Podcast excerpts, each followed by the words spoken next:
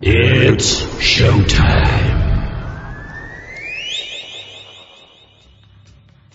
Okay, Tokyo, South America, Australia, France, Germany, UK, Africa. Here we go. Head on with Bob Kincaid. Three hours of conversation, cussing, and a discussin with America's only born and bred Southern liberal talk host. Head on with Bob Kincaid is brought to you each night by Coal River Mountain Watch. Coal River Mountain Watch invites you to become part of the solution, part of a sustainable future, part of the uprising against mountaintop removal. Coal River Mountain Watch, crmw.net. And now, from high in the hills of beautiful West By God, Virginia, here's Bob Kincaid on the Head On Radio Network. Well, howdy.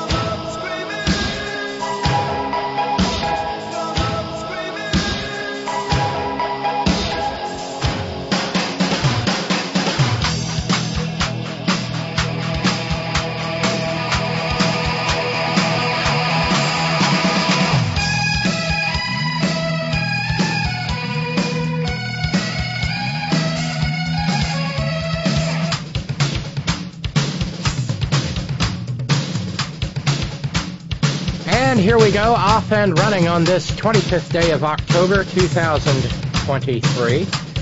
This is The Horn. Head on .live is where you'll find us on the interweb tubes. That's where you go if you'd like to be part of the Merry Wacky Zany real-time madcap multimedia extravaganza that is The Horn chat room in the three hours in which this program is live, Monday through Friday, 5 to 8 p.m. Eastern Daylight Time, 2 to 5 p.m. Pacific Daylight Time, all time zones in between, and the Great Globe Round. And well, whatever time it is when you're listening to the podcast. And if you are listening to the podcast, please be so kind as to like and subscribe and leave a comment and uh, maybe subscribe on a couple of platforms. That way, if one if one fails to post like we had with Spotify the other night, uh, you'll find out that it's been posted, say, at Podbean or you know, however because the feed um, the, the, feed originates from Podbean. Hi, I'm Robyn. If you are, however, listening live, well, feel free to jump into the uh, Merry Wacky Zany Real Time Madcap Multimedia Extravaganza and uh, be greeted by the early arrivers, Theo and Squeaky. Roger was there for a minute, but he's still at the farm. Uh, he is uh, he is uh, not not bud trimmer emeritus right now. He is bud trimmer uh, senior status. I think that's what they call it in the judicial world. He is actively bud trimming, and so I am your moderator on this prayer meeting Wednesday. Uh, there will be no high quality moderation this evening, I promise you, because I bounce around from, uh, well, you know, story to story and don't often get back to the chat room. But Theo's there and Squeaky's there, and they're waiting for you uh, if you decide to uh, check into the aforementioned Merry Wacky Zany. Every program here at the Horn begins with gratitude, though, and this program is no different.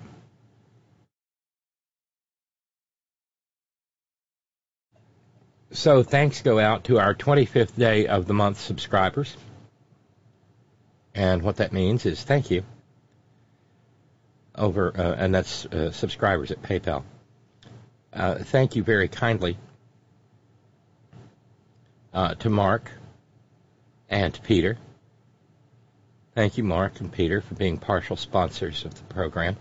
It's very kind of you so to do. So, where we find ourselves, and uh, we made a great leap forward. Where have I heard that before? We made a great leap forward yesterday with uh, TJ's Clean Up the Ketchup Challenge and so we are only $900 in the hole. Uh, that means we are fully funded up to this past Monday. So Monday, Tuesday, and this prayer meeting Wednesday are the only things that are uh, unfunded at this point. As we run downhill to uh, try for the second month in a row to finish fully funded. We have one, two, three, four after this, we have four broadcast days left in the month of October. So we shall see what we shall see. Uh, So basically, to finish the month, we are at 2,100 bucks. But that's counting, you know, Tuesday, Monday, Friday, and Thursday. At this point, we're just at 900. Uh, there's Irish Dave popping into the chat room. Hey, Dave. And so, um, we have a speaker. Oh boy, do we have a speaker. Mike Johnson is the new maggot speaker, and what a maggot he is. Anti woman, anti immigrant, anti LGBTQ plus. Uh, it, the, well, let's put it this way: the um, cis het male Christian America has a Speaker of the House. I don't know if you watched the proceedings. I unfortunately did. I had it on while I was. Uh, well, I made I made a big pot of spaghetti sauce from scratch today, and so I was chopping my onions and chopping my green peppers and my celery and and and uh, slicing the mushrooms and all of that and sautéing them and, and all the while listening to uh, Mike Johnson utter some terrifyingly theocratic horseshit. I worry about anybody who thinks that he is per, uh, God's personal choice to do something. And I don't know if you're aware of this, but you should be. Mike Johnson of Louisiana Louisianistan, and in particular of uh, Bossier City, Louisianistan, is former counsel, lawyer, for the Alliance Defaming Freedom. You know, that tax exempt 501c3 grift that provides free legal services to bigots and, uh, and, and Christian creeps. It was uh, it was the Alliance Defaming Freedom, who, among other things, was behind the 303 Creative case for that poor, put upon, allegedly Christian woman from Colorado who didn't who, who wanted the court to declare preemptively because she'd never even had a request for business that uh, she didn't have to make no wedding websites for no queers. And of course, our most puissant, dread, sovereign, supreme Catholic Majesty said, "Why, there, there, you, queer, you, you, you poor Christian, put upon martyr baby. Of course, you don't have to make no website for no, no, no, no queer weddings. There shouldn't be no queer weddings anyway." Yeah, that alliance defaming freedom. The same alliance defaming freedom that would prefer to see uh, marginalized, at risk kids unalive themselves than get to live authentically as who they are. That alliance defaming freedom. And so as he stood at the podium, he said, I want to tell my colleagues here what I told the Republicans in that room last night. I don't believe there are any coincidences in a matter like this. I believe that Scripture, the Bible, is very clear that God is the one that raises up those in authority. He raised up each of you, all of us. Now bear in mind, he was saying that to every member of the House of Representatives. Uh, presumably, he thinks that God raised up any atheist who happens to be uh, in that body. I guess he thinks that uh, God, or some God, raised up Rashida Tlaib and Ilhan Omar and Pramila Jayapal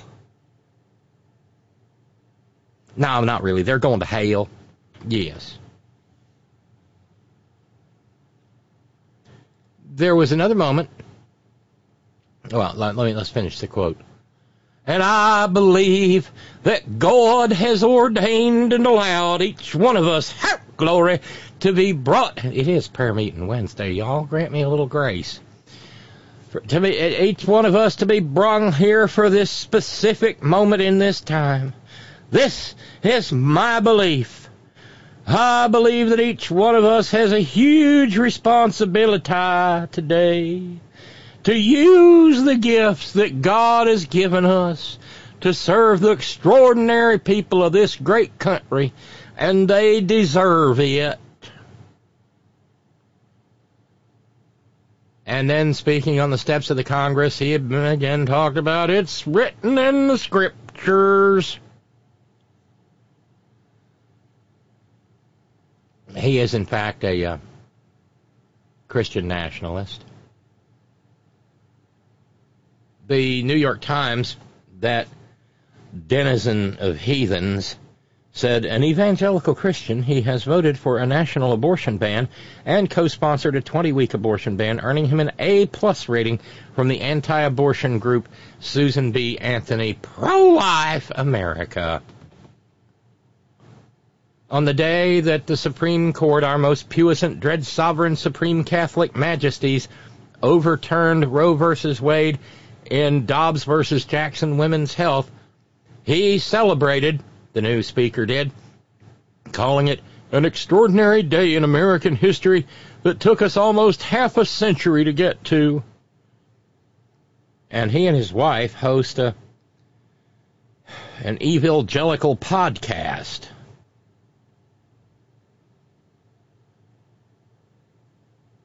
Yeah. By the way, he he uh, did note Mike Johnson did. He said, uh, "My my wife can't be here today. She couldn't get a flight from Louisiana fast enough. I mean, things developed here rather quickly. Sure they did, Mike. Sure, Jan. And she's kind of tired. I'm not kidding. I'm not making this up. And she's kind of tired because she spent the last several days on her knees. Pause. Pause. In prayer.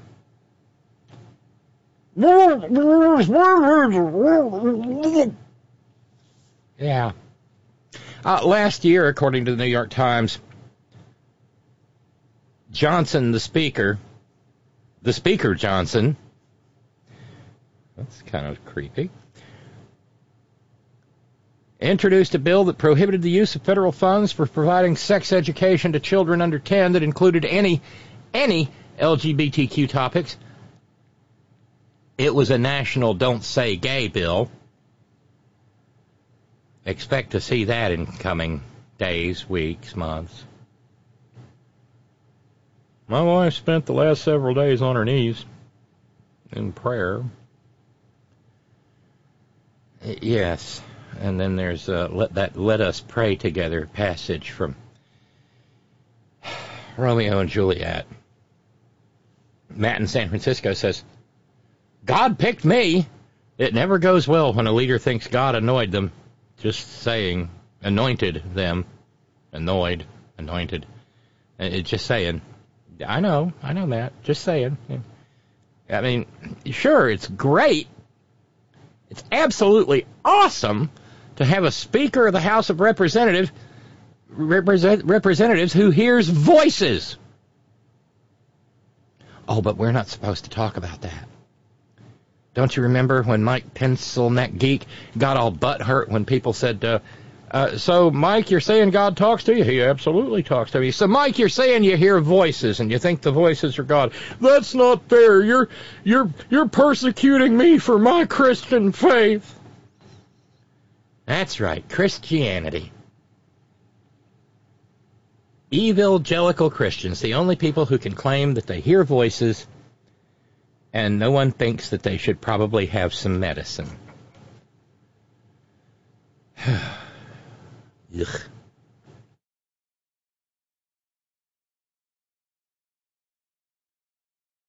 And getting us started this evening, Ralphs says, I'm going to bet $25 that he won't last until the government shutdown happens. Well, the wager is on the table if anybody else would like to jump in. and there was that moment when reading from the script, Mike the Johnson said, and the, all the rules approved at the beginning of the 118th Congress will remain in full force and effect. That means all the rules, including the one where they can be forced to vacate the chair by a motion by one person.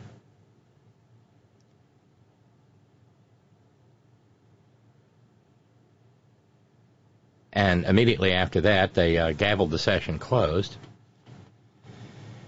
and went back to the cloakroom where Matt Gaetz took Mike Johnson's testicles and put them in an old rancid mayonnaise jar to stick in the freezer or the fridge.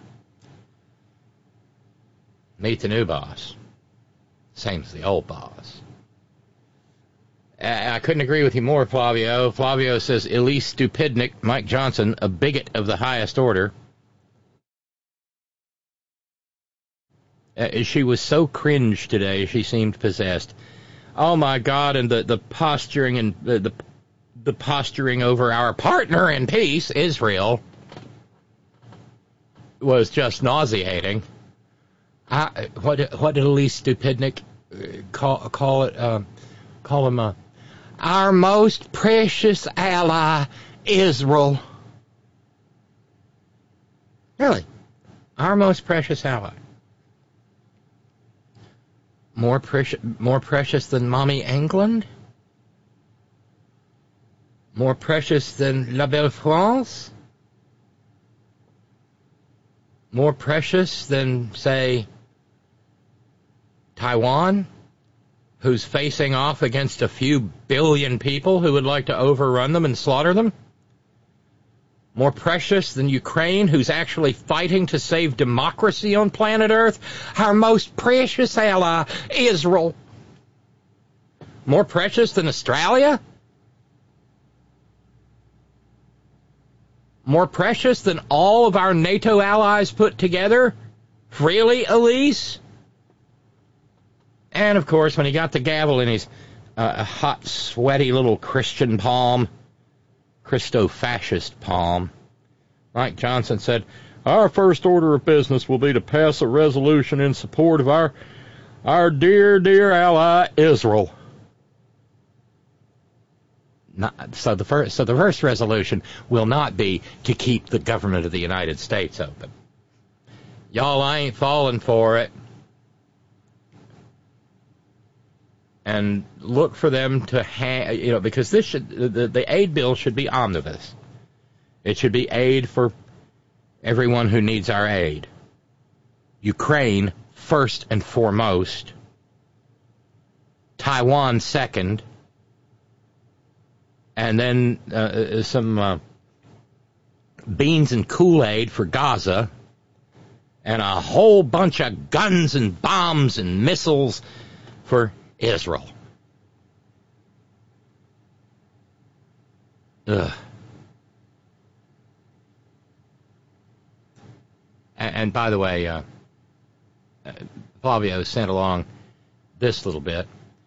In April 2015, Mike Johnson proposed the Marriage and Conscience Act, a bill similar in content to Talibandiana's uh, controversial Religious Freedom Restoration Act passed a few days earlier uh, though Johnson lied and denied that his legislation was based on the Taliban, Talibandiana law.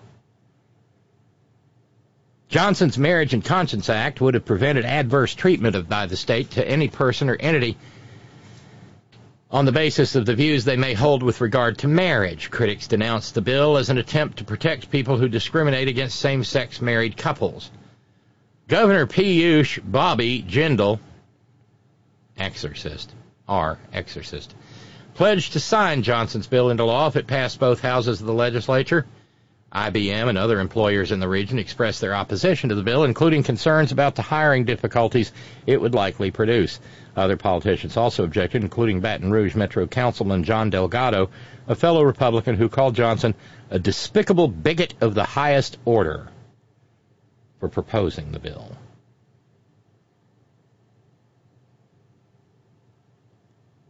That's speaker despicable bigot to you, uh, Mr. Delgado, Councilman Delgado. And Matt asks, anyone else? So during the vote, when representatives were calling out the name of who they wanted as speaker, anyone else think they were saying, My Johnson? These guys think about dick more than any gay man I know. And that's saying something, Matt says. Oh my God. Sometimes, sometimes there's just an echo of the cowbell. Um, that, she spent the last week, uh, the last day, uh, last several days on her knees. Stephen New York says, and we didn't need towels to clean up because she's epically good at swallowing.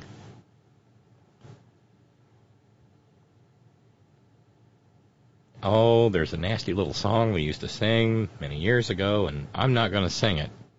Promise me. Uh, that House meeting, Steve continues, it's like a Protestant conclave. All don't lay it all on the Protestants now. And by the way, Matt, you've just got an oh my God, Matt from Ralph's. But, you know, reality spoken here, and what Matt said was true.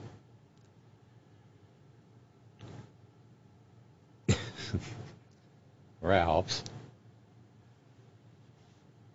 Uh, Emilio says, "Stop annoying me, Robyn." Signed, God.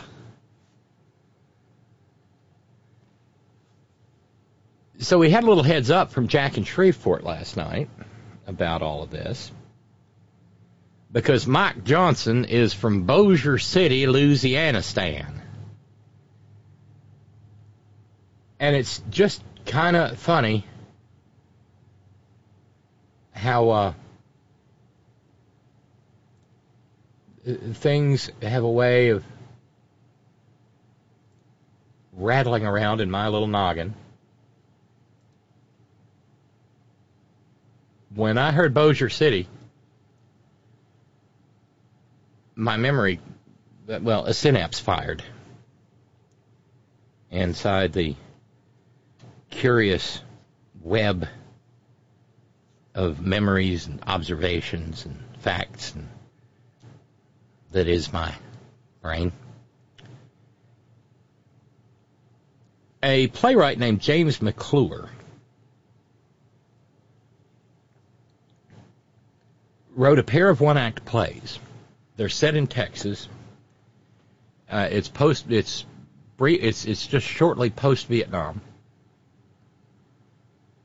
And uh, the plays are called Lone Star and the companion play is called Laundry and Bourbon. Lone Star concerns a pair of brothers, Roy and Ray. And Roy is home from the war. Ray didn't have to go because he had football knee.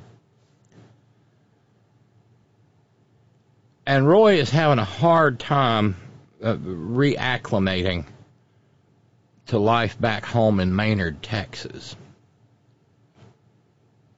Now we are to understand that Maynard, Texas, is in that part of Texas that ain't too far at all from uh, Louisiana. And he's remembering his glory days, Ray is, and they uh, that mostly happens out back of a bar there in Maynard where he drinks Lone Star beer and eats popcorn and the like and talks to his baby brother Ray a lot about his experience in Vietnam. At one point in time, Ray says, Nam. And Roy says, You can't call it Nam, it's Vietnam to you. You wasn't there.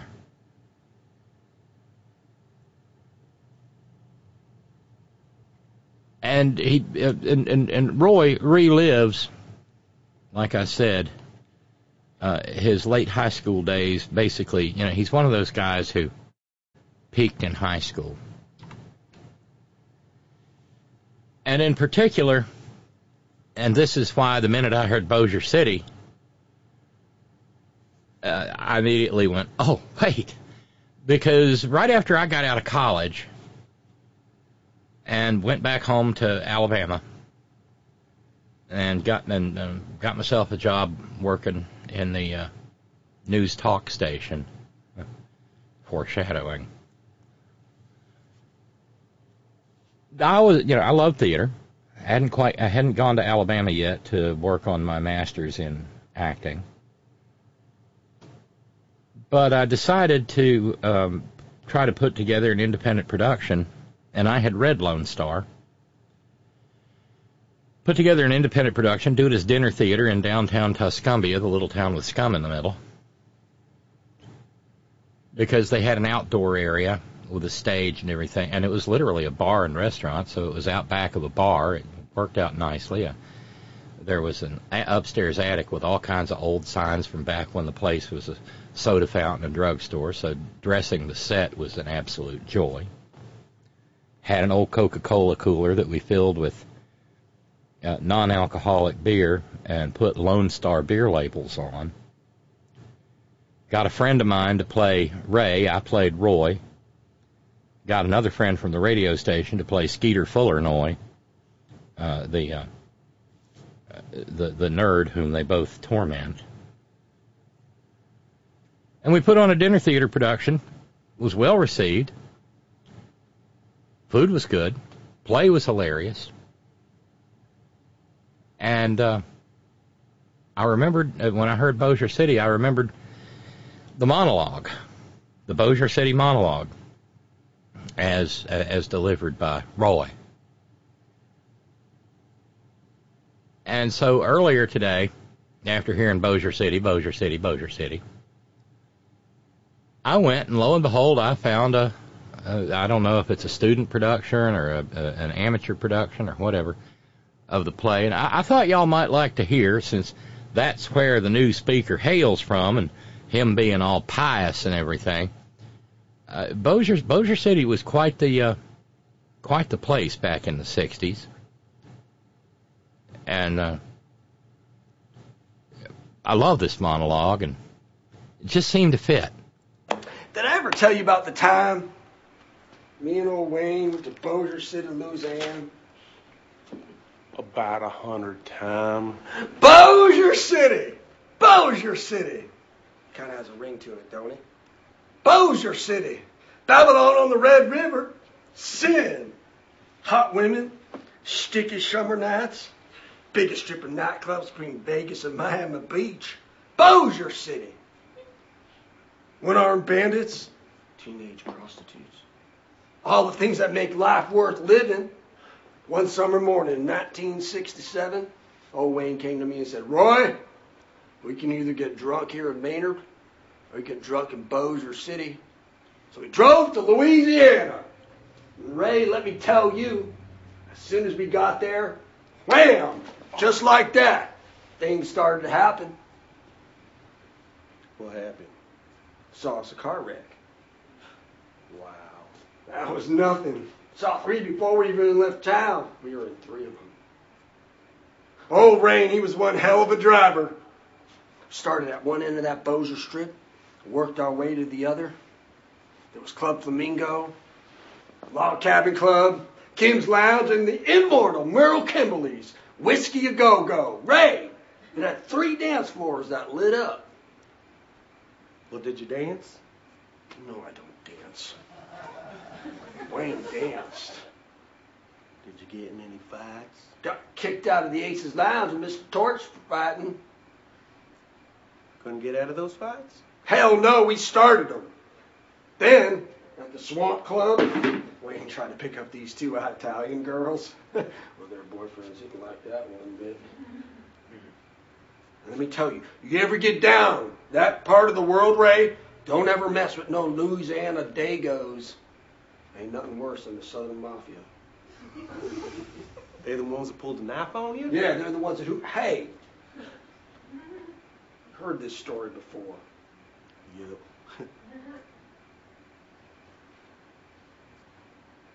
Broke into my store. Where was I? Well, you were right at the part where the Italians pull out their knives, so you and Wayne run back to the truck to get your shotgun.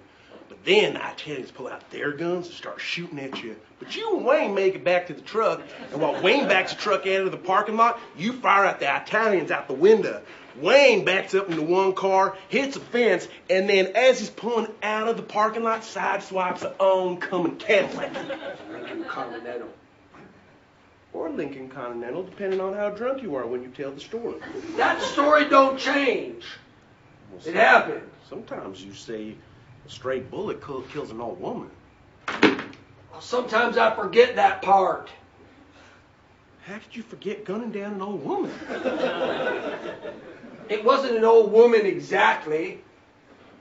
It was, was a bowling alley. It was a bowling alley out back next to the parking lot.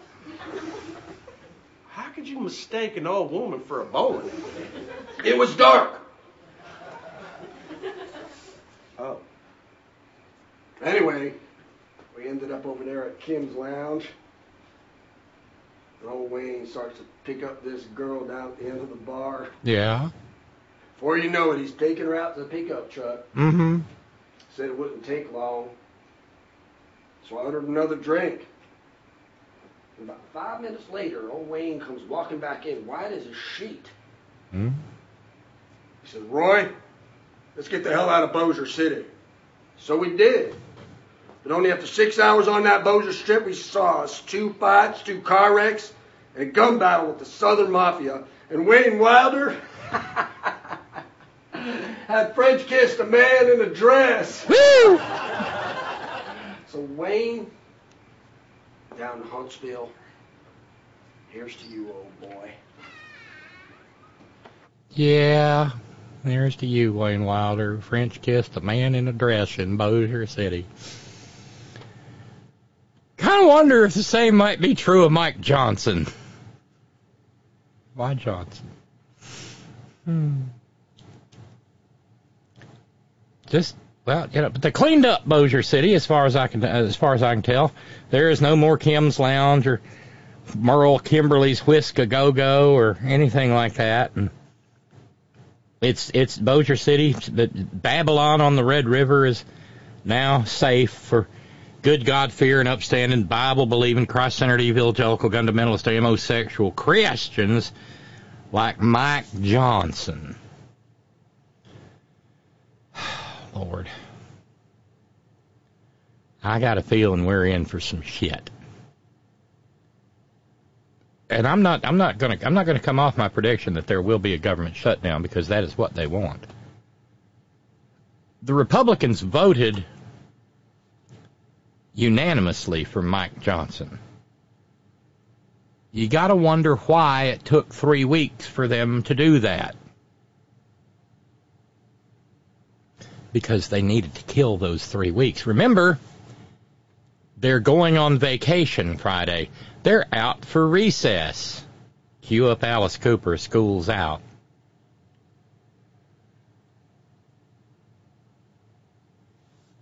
But be very, very skeptical of a man who says that everything he does is ordained by Jeebus Christ.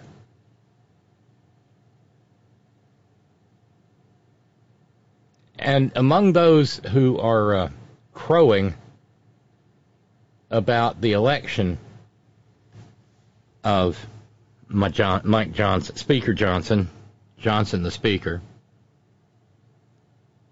kind of makes you wonder if you can get one, uh, get like a Bluetooth, a Bluetooth speaker in the in the shape of one of those. Ah, never mind. It's just one dirty joke after another. But the man who now has Mike, Mike Johnson's testicles in a grubby old mayonnaise jar in the back of his refrigerator was real full of himself after the vote earlier today. I'm speaking, of course, about Matt. It just gets worse. And everyone in the room knew at that moment that I wasn't the force for chaos. I wasn't causing disunity. That for the last three weeks, the reason the House of Representatives has been paralyzed is because for his own selfish gain, Kevin McCarthy was sabotaging the candidacy of anyone else because he was plotting a return. And we stopped it and in the place of Kevin McCarthy. And yet, curiously enough, Kevin McCarthy voted for Mike Johnson. This logic business, I don't think Matt at just gets worse is very good at it. We get a Bayou, uh, Louisiana Mike Johnson, a brilliant constitutional attorney. He has been brilliant, a brilliant constitutional attorney. Uh, sure, he's a bigot. He's a fundamentalist. He's a constitutionalist originalist. There weren't no queers in 1787, not a one. They were all good Christians, and that's why there's no queer marriage in the Constitution. Let's get a case right. Uh, I'll see. I'll get on the blower and see if I can get the gang over there at the Alliance to Fame and Freedom to uh, uh, get a case ginned up. You know, there wasn't even a real case in that 303 creative case they they 303 created. There wasn't a real there wasn't a real couple trying to get that that poor persecuted Christian lady Uh, uh, to to to make a queer wedding website for it. No, it didn't even exist. And and, and the person they said, well, you know, and so we can get anything up there in front of the third, our, our, our most puissant, dread, sovereign, supreme Catholic majesties that we want to, and we can just lie about it if we want to, and we probably will. So we'll try, and, and just like just like Clarence Pubes on the Coke can, Fappy Thomas done said, what we'll do is we'll gin up a case, and it ain't even going to be real but we'll get it up to the Supreme Court anyway, because we'll start it out with that Kacsmaryk cat in Texas or some similar shit as that, and we'll we'll just we'll just fraud it through the uh, Fifth U.S. Circuit Court of Appeals and fraud it right into into the Supreme Court, and and and Clarence can uh, get get his wish, and uh, we'll we'll we'll we'll, uh, we'll overturn that queer marriage just like he wants to, and along the way will overturn everything everything that's ba- that that uh, that has to do with substantive due process, except of course Clarence's marriage to Gensurrectionist because they love each other and my seatmate in the House Judiciary Committee for seven years. For seven years, we have worked against the illegitimate impeachments, against the weaponization of this government. This is this guy did the toughest cases before the Louisiana Supreme Court. He is sharp. He will be as respected in the halls of our uh, in the homes of our most meaningful, righteous, and patriotic donors as he will at the rallies with our most enthusiastic there's, there's and meaningful activists. It is going to be a great moment for the House. And you know what? At the very end, when some people didn't know if they could still even bring back McCarthy, a few of them just left the room and didn't vote. And the swamp is on the run. That's, MAGA is ascendant. And if, if you don't think that moving from Kevin McCarthy to MAGA Mike Johnson shows the ascendance of this movement and where the power in the Republican Party truly lies, uh, then then you're not paying attention. But they are they are crying, they are hand wringing and bedwetting over on K Street because we have an honorable, righteous, righteous man uh, who is about to take this position. He's going to do great things for the country ah, this is this is what victory feels like, man. We got we got more to do, but I've I've told you in the past, and I've told the audience in the past, don't celebrate yet. You know what? You deserve this. You deserve this moment when this godly good man takes this position, and we you we we can godly. finally show you what. A, yeah, when this mullah takes this position a fighting Republican Party in control of the House of Representatives looks like. Oh, the, I have not I, seen I, that I, in seven years under McCarthy and. I think we have a new epi- a new moniker. Speaker Mullah Johnson. Oh, it may stick. I have a feeling it will. Paul Ryan, we finally get a chance with Mike Johnson. This is a great day. It was the reference to his, he'll be able to tap into lots of money. Mm. And of course, the happiest person out there right now is, of course, Nitwit Nero. Well, I mean, he's happy with that outcome. He's not generally happy because he got bitch slapped in court in New York today. Uh, more on that later. More on that later. Uh, you get the idea. Yeah, Matt in San Francisco says, We picked us a smart one. A maggot with courtroom experience and an ability to lie and sound plausible. What could possibly go wrong? And listening to him speak, I mean, I use the I use the the, the silly corn tone accent and everything, but he more than anything else, uh, Mullah Johnson sounded like one of those uh, uh, staid and stolid, sedate Southern Baptist ministers who in uh, who can speak to the congregation in even tones, all the while uh, speaking the most odious, hateful, bigoted rhetoric. So instead of in, instead of a shrieking bomb thrower like Jim Jacket off Jordan, uh, they're going to they're to get a guy who can uh, make uh, uh, putting putting trans people in fucking camps sound perfectly reasonable and logical, and of course Christian.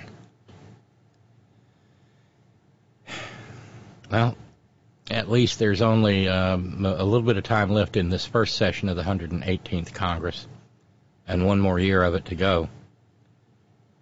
And if you are not motivated to bust your ass to make sure that these freaks, these fascists, these theocrats, these Nazis, these insurrectionists do not retain power, I don't know what more it'll take to motivate us.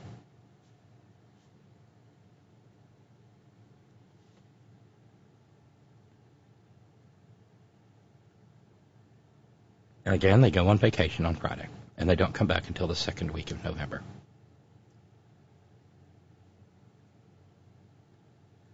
Eh, eh, giving them about, well, no time at all to avert a shutdown. Because any anti shutdown continuing resolution that comes from the pen of a guy who used to be chief counsel for one of the most bigoted tax exempt grifts in the country well, it'll be poison. Uh, yes, says Steve in New York. When I think godly, I definitely think of the what I definitely think of is the insurrectionist, anti-LGBT, anti-woman, pro-coup, election denier, bigot as speaker. This dispels any myth that all Republicans are the same. Fuck the Beatitudes. Jesus never really said that shit anyway. Oh, by the way. But her emails. I know. So uh, look for a ramping up of the weaponization of the government committee. Uh, look for, as long as they're there, lots more shrieking and barking and grunting and hooting because maggot civility, as practiced by Mullah Johnson, is not likely to uh, include anybody who's not cisgendered, cisgender heterosexual, Christian, white, and male. I, I hope we're clear on that. Uh, Kim, hi Kim, in New York says, "Who is that? I missed it. Who is that speaking in the clip you just played, having an orgasm?" Re Mullah Johnson. Oh, that was Matt. It just gates worse. Uh, speaking on that rickety uh, podcast platform run by the man who looks like rancid hot dog water smells, uh, Stevie Three Shirts racist Bannon. That's who that was. Uh, uh, trans camps. Matt in San Francisco says, now Roxanne. I'll be in the barracks next door. We break out just before sunrise. Yes, we do. And and you know we can uh, we can tunnel under we can we can tunnel under this under the stalag, and and we can quietly carry this uh, the the sand, the, the the dirt and sand out um, in uh, I don't know, uh, our, our, our, you know, we'll help carry the dirt out in our petticoats. Yes. I plan to be selling cigarettes under the Southwest Guard Tower, y'all. I tell you, you know what's going to suck about the camps? Having to be there with people like Caitlyn Jenner and Blair White, you know, the good ones. And Matt, I'm sorry for you, dear friend. It, eh, but uh, you're going to have to be there with all those log closet Republicans, honey, and it's going to stink.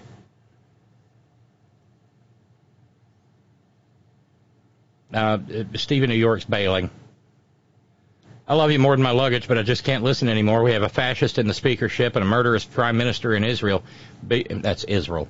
Be well. I love you. No, really. Love you too, Steve. I understand. Um, Odysseus will sit here lashed to the mast while everybody else is rowing with beeswax in their ears, and I'll be listening to the siren song of the Mullah, Mullah Johnson.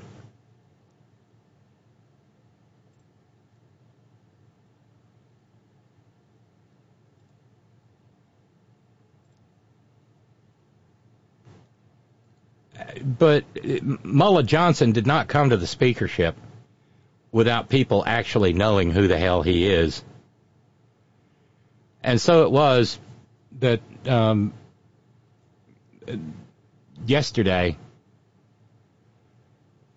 Oh no, Matt in San Francisco. Milo Yiannopoulos will run the commissary with Caitlyn. No, Milo won't be there. Remember, he's he's ex-gay now. Uh, he he he never he, he no longer craves the D. He's he's a good he's a good Christian straight boy. He's con, he, he's been he's been converted. I think no no no no Matt. They'll probably send him just to make sure. Don't you figure?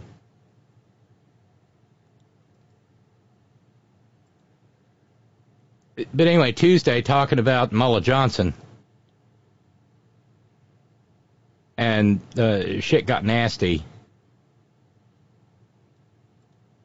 when a reporter uh,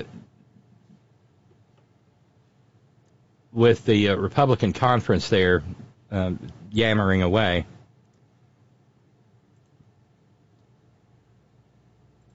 A reporter named Rachel Schott asked a most uncomfortable question. Um, Rachel Schott said, well, it, you'll hear, you'll, let's just play the clip.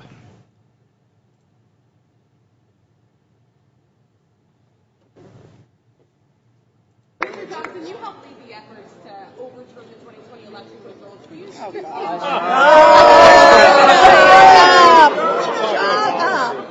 Shut up! Shut up! And that's Virginia Double X Fox in North Carolina stand sit, standing right there next to uh, uh, uh, Lauren Clanny Oakley Boobert, uh, the uh, corn shucker. Shut up! Shut up! Well, the fact is, Mullah Johnson did help lead the effort to overturn the 2020 election. He pulled together a group of uh, insurrectionist members of Congress to file an amicus brief arguing that COVID rules. Get this, it's a struggle.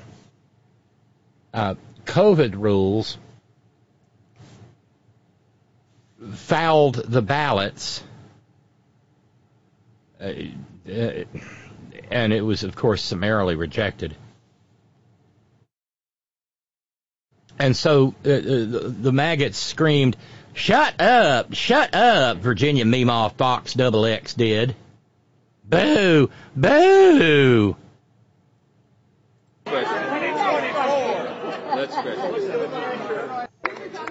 Next question. Because he is. He's an insurrectionist Christian. He's a participant in the domestic terror attack on the Capitol of the 6th day of January 2021, a day which should, but among far too many people in this country, does not live in infamy.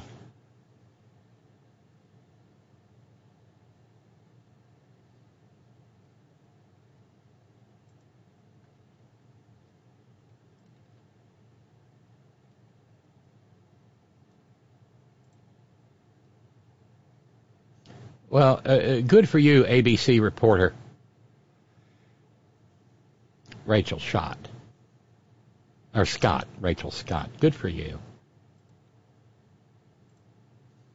You know you've asked a good question. When the when when when the uh, maggots start boo boo like they're I, you know I don't know like they're in a crowd scene in The Princess Bride boo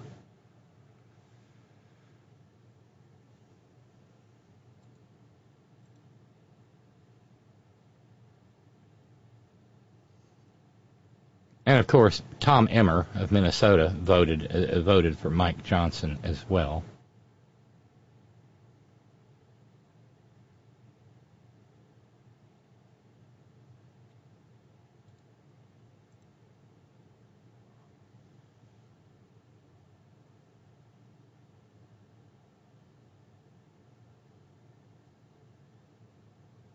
And of course, there was the blather in his speech about how the greatest threat to the national security of the United States of America is our debt. Uh, that's uh, that's uh, coded language for poor and working people to uh, run and hide.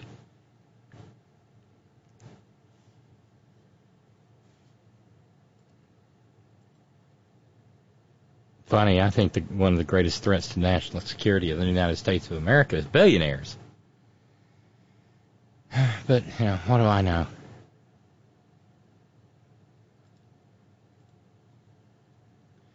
I, let's uh, let's check in with Representative Anna Papalaguna, maggot, Florida, as she praised uh, uh, uh Mullah Johnson.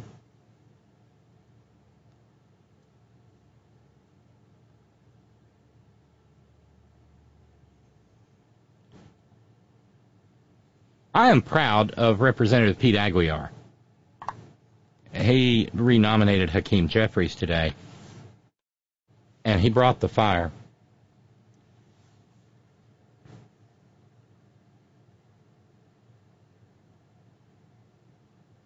Uh, to wit. Republicans were truly intent on solving our issues reopening the House of Representatives and rallying around someone to lead this chamber? Or has this been about something else?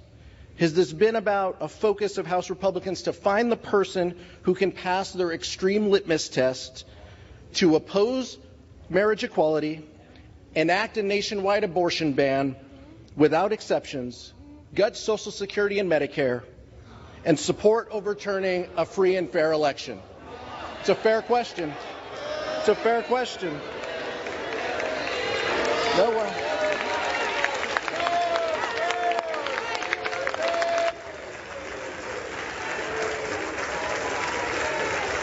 It is a fair question.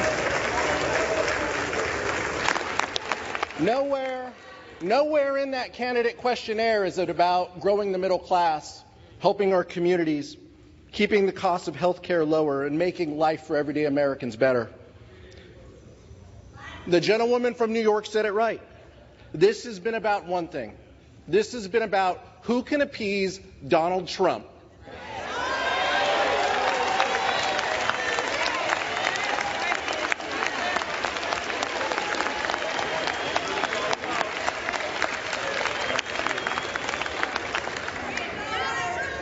House Republicans have put their names behind someone who has been called the most important architect of the Electoral College objections.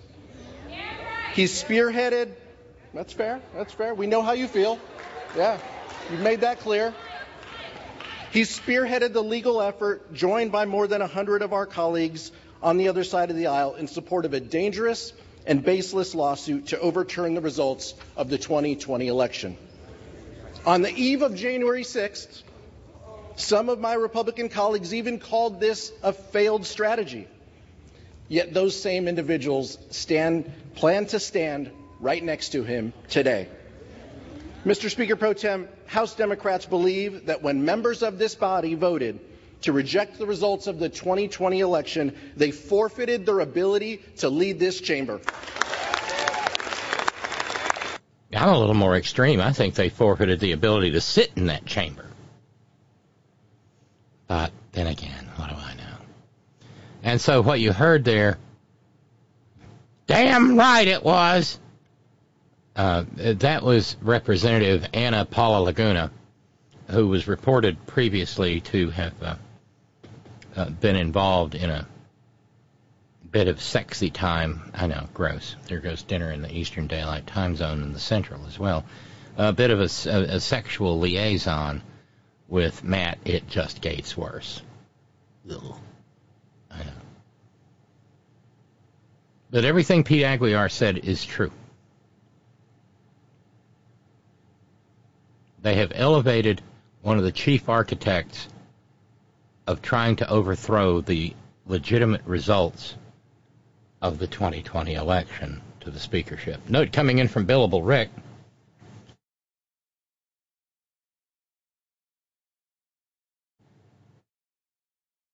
Uh, subject line Speaker Mullah Johnson. I just saw a news headline, says Billable, that Mullah Johnson is in a covenant merge, a religiously influenced legal agreement that makes it harder to obtain a divorce. Uh, I do believe some states, uh, and they're of course maggot Confederate states, in, uh, have statutes about covenant marriage. Uh, this is one of those. Yeah, it makes it harder to get a divorce. It makes it harder on the woman to get a divorce. Let's be clear.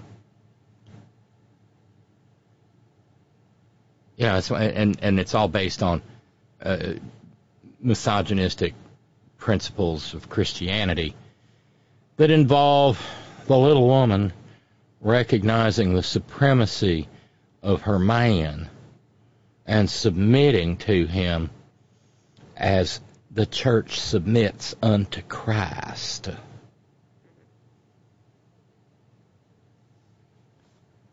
How fucking gross.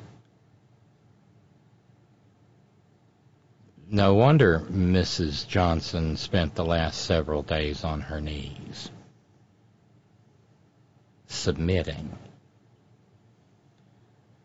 Ugh. That's right. Um, deficits don't matter. That from uh, Count Dicula, Darth Cheney. Thanks for the reminder, Randy Radar. Uh, Clarence with a note. Mike Johnson. My first duty station in the U.S. Air Force was in Bossier City, Louisiana. I was assigned to the 2nd Bombardment Wing, Barksdale Air Force Base. I guarded B 52 bombers and KC 135 refueler aircraft. I remember reading the local want ads with a request for a cleaning lady. The thing that stood out to me was colored folk need not apply. This was 1970, Louisiana. Coming from Philly, this was a real culture shock. I was 20 years old. So I can see Johnson being one of those good old boys. I have no. yeah. Wonder if there's any black folk in the good Christian church Mike attends.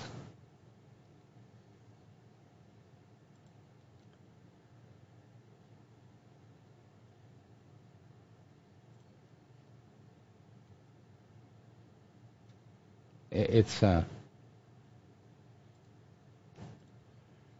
not encouraging.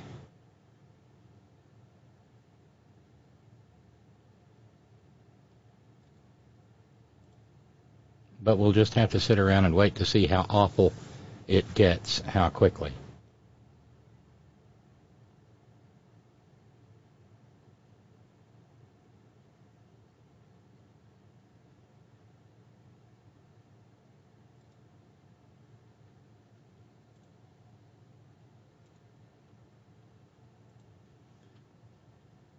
There is a bunch of stuff in the news today,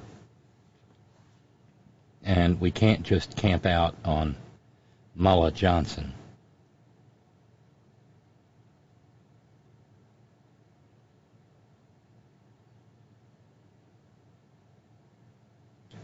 One of the most important bellwether um, votes to watch will occur on November 7th in the Buckeye State, Ohio, where we have found out that beginning quietly on the 28th day of September, just a few weeks back, a week after military and overseas voting started for the November 7th election, there and there will be statewide issues on the ballot like issue 1 issue one speaks to whether or not Ohio will enshrine the right to choose in the Ohio Constitution. And so, starting on uh, September the 28th, the Ohio Secretary of State, uh, uh, a maggot named Frank LaRose, ordered that uh, thousands of inactive voters be purged from the voter rolls of the Buckeye State. Again, voting had already begun.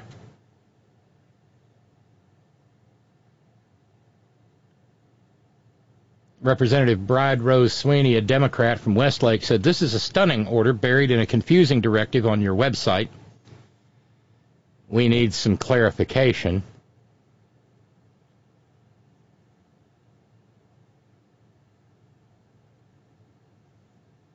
Now, uh, theoretically, um,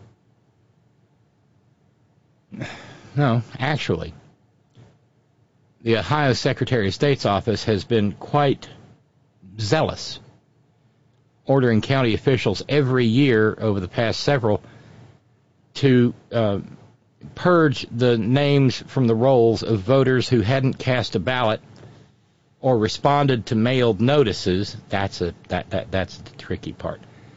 Over a period of six years. And they've been, like I said, particularly zealous in Ohio who hadn't cast ballots or responded to mailed notices. So somebody moves, but doesn't vote and doesn't change their address, all the maggot, all the all the maggot Secretary of State has to do is mail mail a postcard saying you must call this number or you must send this postcard back or you will be removed from the rolls and rolls and poof no more right to vote.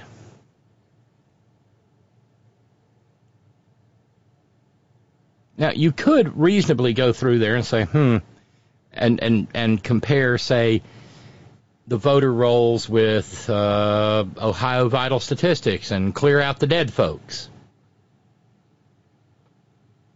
That's just, I mean, that's administratively sound.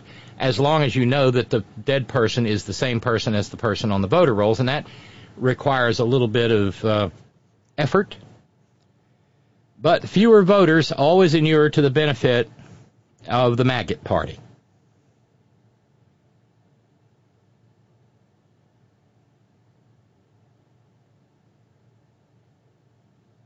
And the question being asked is why did he not wait until after the election to do the purge? Because he had done so, he had waited until after the special election in August on a proposed constitutional amendment that went down in flames.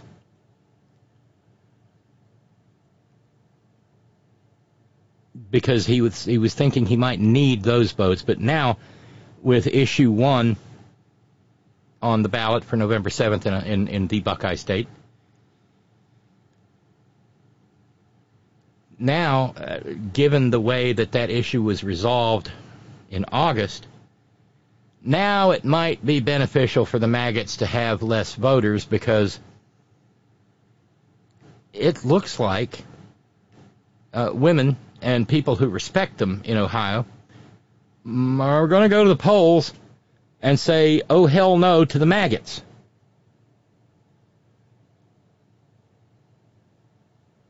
Uh, with the maggots doing things like claiming that uh, uh, approving that ballot measure will lead to grooming of children and transing of children, which is, of course, bullshit. You can't be transed and the only grooming is taking place generally by Republicans who uh, put get themselves in positions of power and then abuse it because they like to screw children.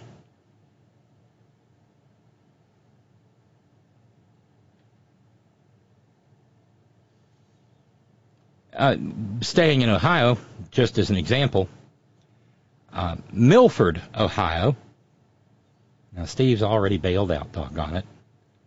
And I don't know where Milford is. Uh, the, uh, uh, there's a restaurant in Milford. Uh, it serves American fare. It's called Copper Blue. Well, I guess Milford's near Cincinnati. It's a casual dining place. And the owner of Copper Blue, uh, one Brian Arlinghaus, put a sign in the window of Copper Blue last, uh, last week.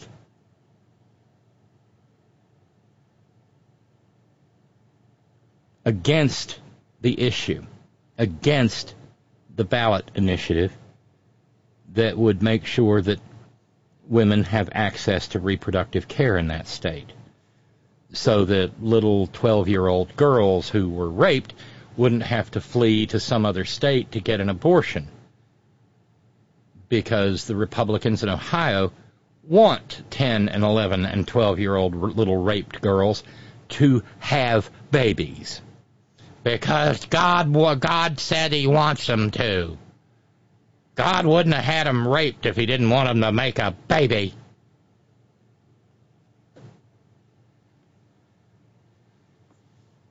Well, something interesting happened after Brian Arlinghaus, who is a devout Catholic, put his sign against the issue in the window of his restaurant. His staff fucking quit. really. Brian Arlinghaus uh, said, I told the staff I started off by thanking them for all the hard work they do there for the restaurant. When it comes to this issue, I believe the issue is more than just a political issue. I'm a Catholic, and I don't believe abortion is good for women. You're a dude. I don't believe you have a right to say a goddamn thing, Brian Arlinghaus.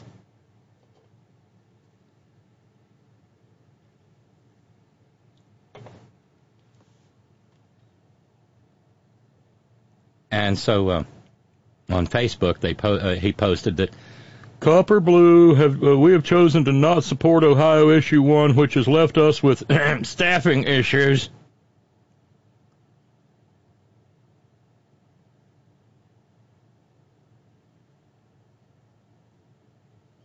Uh, the first comment on when he posted on Facebook came from Kelsey Shuffleberger of Miami Township, Ohio, who said, I've been to Copper Blue several times. Not recently, though. But then Kelsey added the, the twist and said, I certainly will not be visiting again. I strongly believe that a woman has a right to choose what she does with her body and what restaurants she patronizes. So, in a desperate effort to make lemons out of, or make lemonade out of lemons, it's just going to be lemon juice. Brian Arlinghaus, devout Catholic, said, um, I'm going to take the next few days to deep clean the restaurant and give staff a bit of time uh, before I decide when to reopen. I mean, some cooks and some front of house folks resigned. Others didn't officially do so. No, they just walked. Keep walking, y'all. Keep walking. You don't want to work for a theocrat anyway. Rotten bastard. I hope he never reopens.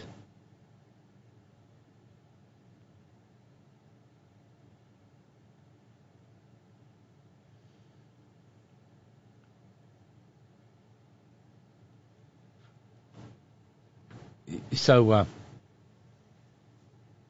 if people come to the polls and reject and, and, and approve issue one, it will be it, it, in a place like Ohio, just as they enshrined the right to reproductive care in the Constitution of a blood red state like Kansas.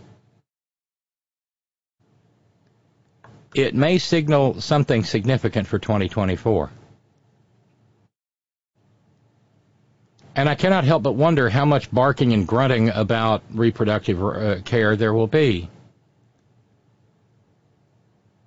in Mullah Johnson's Congress. I wonder how many how many bills will be filed.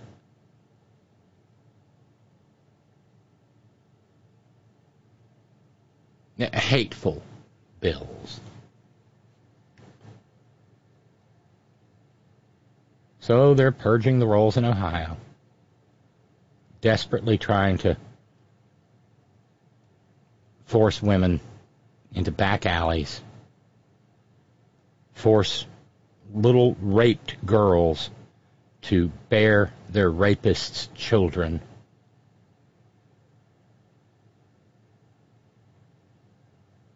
Man. Oh, let's check in on uh, the Kraken lawyer, Squidney Powell.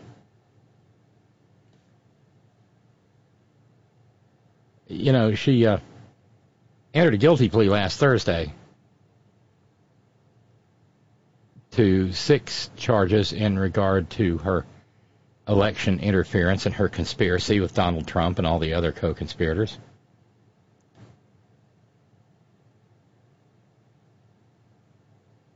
In particular, with the breach of election equipment and stealing voter information in Coffee County, Georgia. But even days before her guilty plea, she was still posting uh, shits on shitter, claiming that the 2020 election was stolen from Donald Trump and that there was a law enforcement bias against conservatives. There might be a law enforcement bias, but not against conservatives. There might be a law enforcement bias against people who violate the law. You know, like Squidney Powell. She also posts over on Tripe Social. She also posts on that platform owned by uh, Mother Russia, Telegram. And she publishes a Substack newsletter funded by her dark money gang defending the Republic.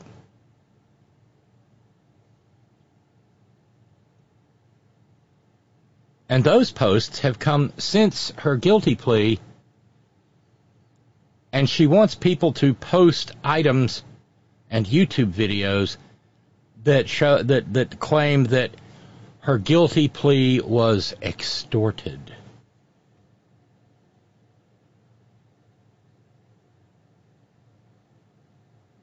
You may rest assured that Fani Willis and her team are well aware of it because Fani Willis is uh, busy. CNN, citing multiple sources, says that, that District Attorney Willis is considering offering plea deals to at least six more co conspirators.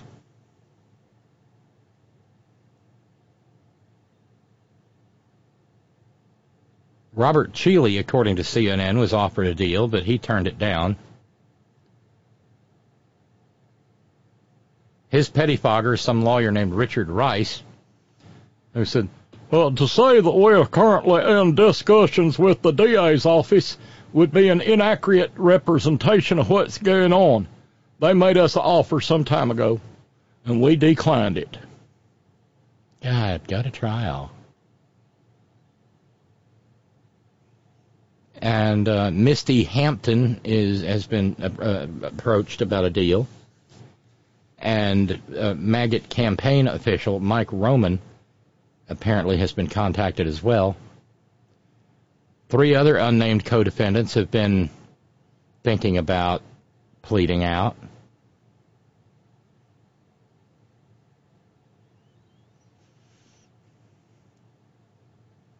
Fani Willis is not one to screw with because she gets her ducks in a row and then they all quack.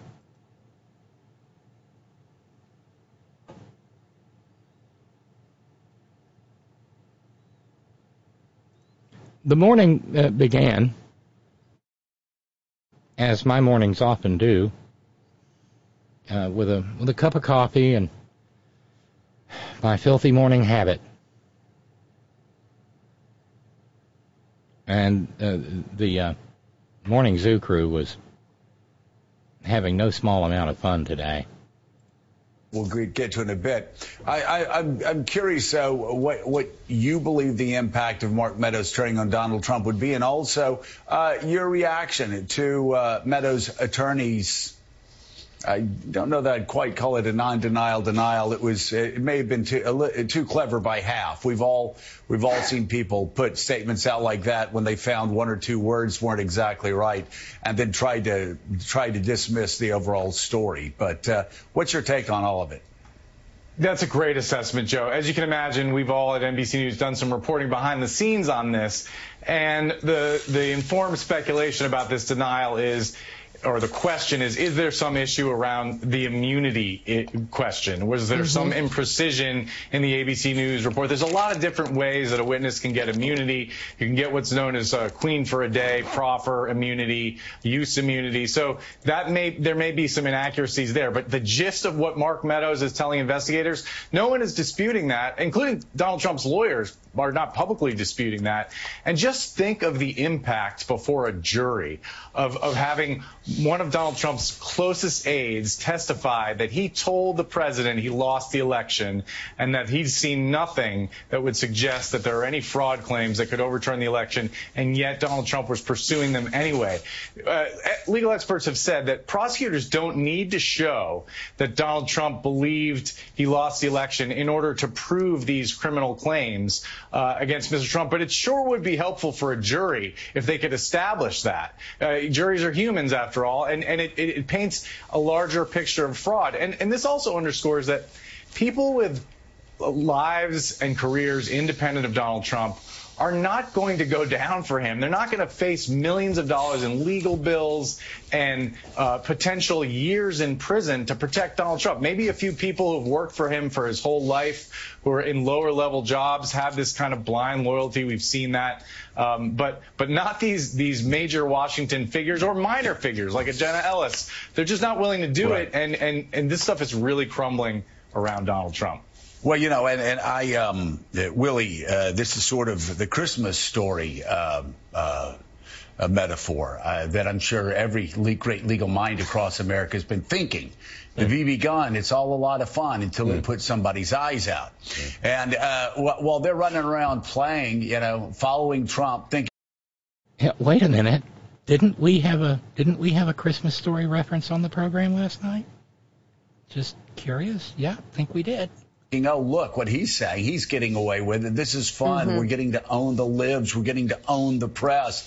Oh my God. They really talk about a feeling of immunity. They felt like they had an immunity, not only from the law, but from the truth that they could say anything because this guy was president of the United States and he was lying every day and sending out lawyers to lie every day, say horrible things about federal judges, completely undermine the rule of law, or at least they thought in their mind they could. They thought they could lie their way out of a presidential election. And then they wake up uh, and suddenly they see the charges are coming because may have been a shock to some of these lawyers, but if you try to overturn an American election, well, law's coming after you. We are a nation of laws, not a nation of men. So we heard it from Jenna Ellis a couple of weeks ago. She said, listen, I'm not. I don't have money. I don't have money like all these other people. I'm not going to sit here and blindly defend Donald Trump. He's a narcissist. He's crazy. I wouldn't even vote for him again. And so suddenly, it's all fun and games until it's not. She decides, and I'm sure family members around her said, You got to protect yourself. Stop lying for this man. Same thing with Mark Meadows. I'm not privy to anything that Mark and his family says, but what do you think? What do you think his wife and children said to him? Really? Like you've been following this guy around for years? Are you going to follow him to prison? And as Ken Dilanian said, that is, you know, it's it's it's one thing to be making making shit up outside of a courtroom. Mm-hmm. It's quite another to walk into that courtroom and get five to ten years. He's not wrong. And so those are the stresses on Nitwit Nero. And they were made manifest today in his fraud trial in Manhattan. Uh, what did Todd say last night? He's not going to make it, Robyn. Uh, and oh, well, there's Todd emailing now. Yep, someone was listening to us. Sometimes it sure does seem that way. But Todd said he's not going to make it. And I, I think he is beginning to uh, fray around the seams. Kind of looks like he's standing in a stiff breeze and being whipped about by the winds of fate. Michael Cohen took the stand yesterday.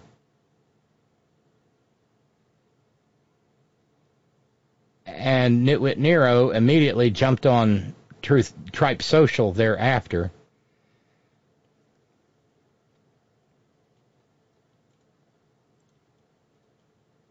And said, If we had any other judge, this case would have been thrown out years ago. He's a radical left Democrat who's totally controlled by Letitia James and her thugs, many of whom now have COVID, but did not tell any of us we're dealing with them in the close confines of court. In fact, they lost another co- thug to COVID today. Judge would not delay this scam election interference, no jury case, judicial and prosecutorial misconduct. never mind the fact that uh, Judge Engoron, Justice Engoron, had uh, made abundantly clear that masks were available, but he couldn't put one on because that would detesticulate him in front of the uh, the the covidiot maggot hordes walking around with onions in their socks, drinking quart jars of pee pee that they keep in the refrigerator, and rub it and, and, and rubbing their gums with aardvark antifungal.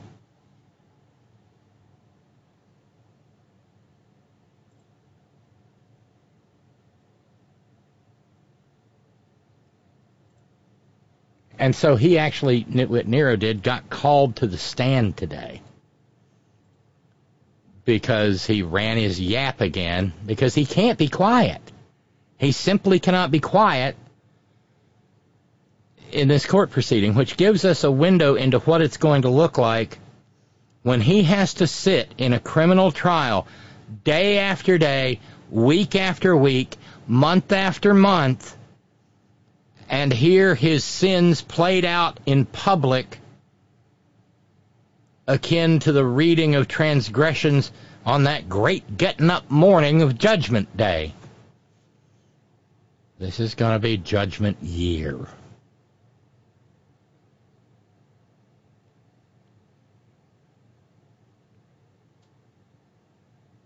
Today, Justice Eng- is I, and I don't know. I say Engoron, Justice Engoron.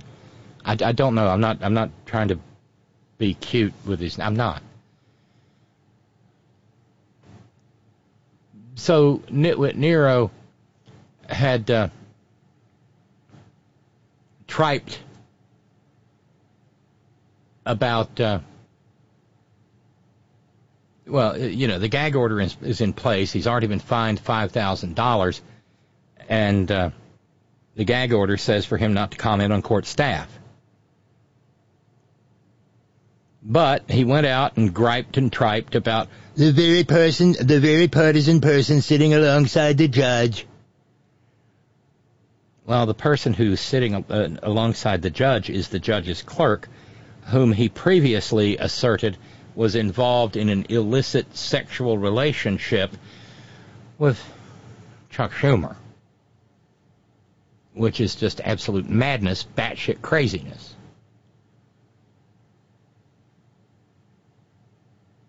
And so after lunch today, Judge Justice Engoron said, uh, "Well, I want to question your client about that. I'm going to hold a hearing right now about that," he said. And so Julius Geezer had to galumph up and waddle up and sit his adipose bulk in the chair on the witness stand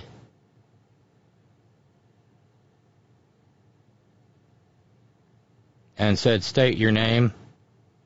Donald John Trump, New York, Trump Organization. Even that was a lie because he changed his citizenship to Florida, remember? And then the judge said, Well, who were you talking about when you said the person sitting alongside me? And Trump looked at him and said, You and Cohen.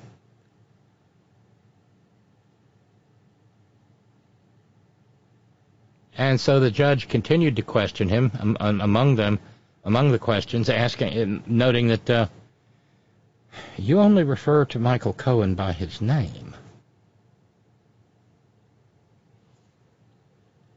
And then this. Whew, no wonder, uh, uh, no, no wonder he looked like he was being blown back in his chair, like the guy in that old Maxell tape ad from the 80s. As a trier of fact, Judge Engoron said, I find that the witness is not credible. My clerk was sitting much closer to me. I hereby fine the defendant $10,000 for violation of my order.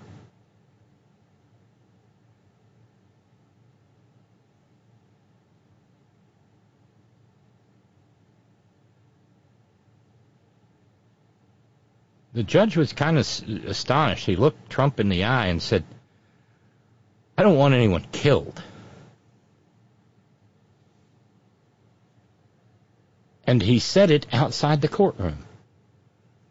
I don't want anyone killed.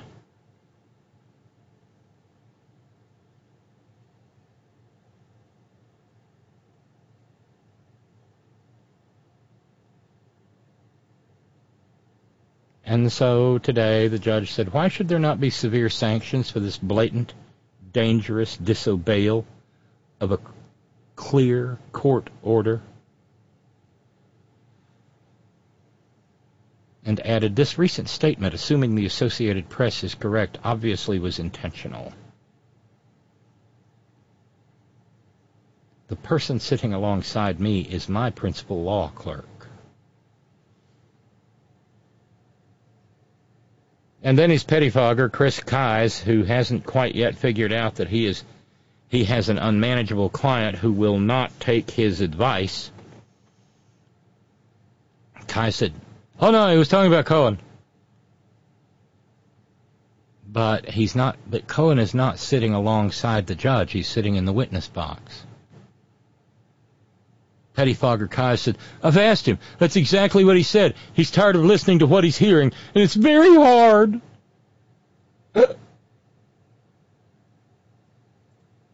well, you know, if he's tired of listening to what he's hearing, all he had to have ever done was not be a, a, a, a practitioner of fucking fraud. But things are going badly.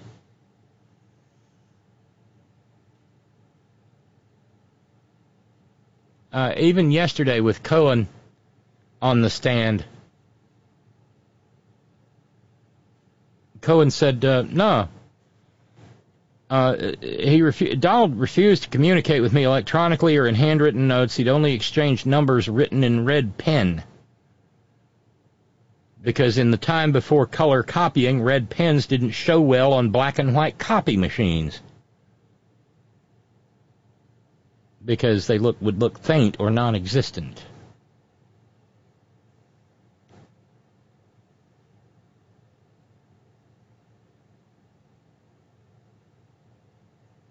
And the, the, the level of detail here is granular. With prosecutor, uh, Deputy Attorney General Colleen Faherty inquiring about the nature of the insurance Trump uh, carried.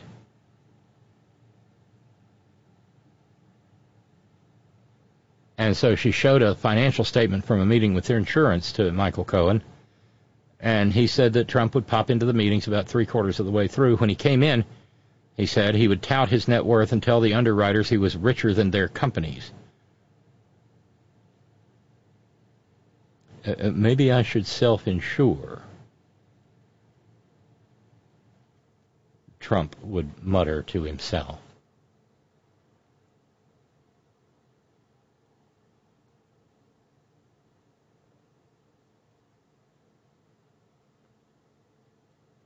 And then came a 2014 email from Precious Princess Iwanka My Daddy Trump Kushner to Jason Greenblatt, Allen Weisselberg, and Michael Cohen.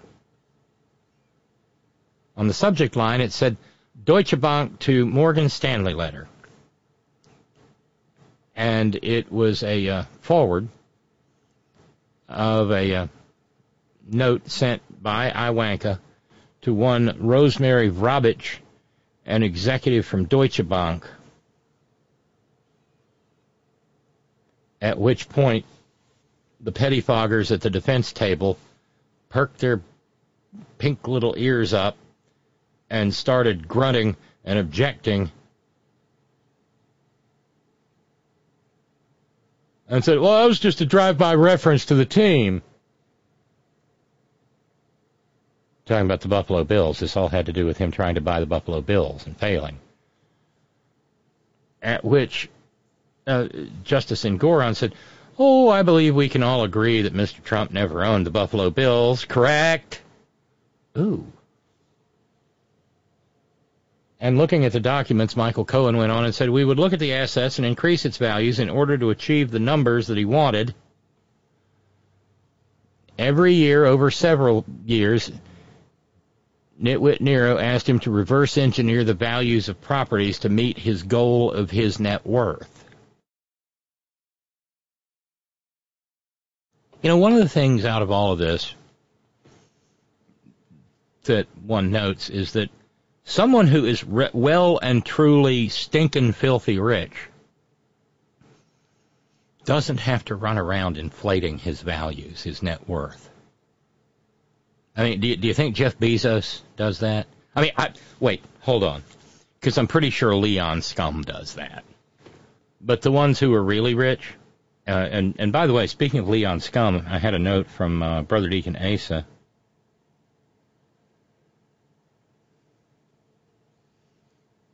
Which is uh, telling.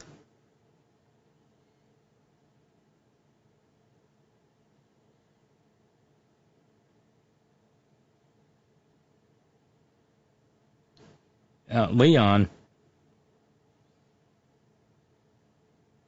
uh, Tesla. Headline from Fortune magazine Tesla warns that a federal probe into whether it exaggerated the range of its cars. God, they'll lie about anything, won't they? You know, these are electric cars, and how far the car, the battery charge will last, how, how many miles you can travel, is kind of a big deal with an electric car. Tesla warns that a federal probe into whether it exaggerated the range of its cars may lead to a material adverse impact on our business. Can these people say anything without it sounding uh, like a desperate attempt to downplay a disaster? This is, uh, you know, it's not Tesla, it's, it's Leon Scum, uh, the same guy who gave uh, who gave the world the phrase "rapid, unplanned disassembly" when the Dick rocket blew up.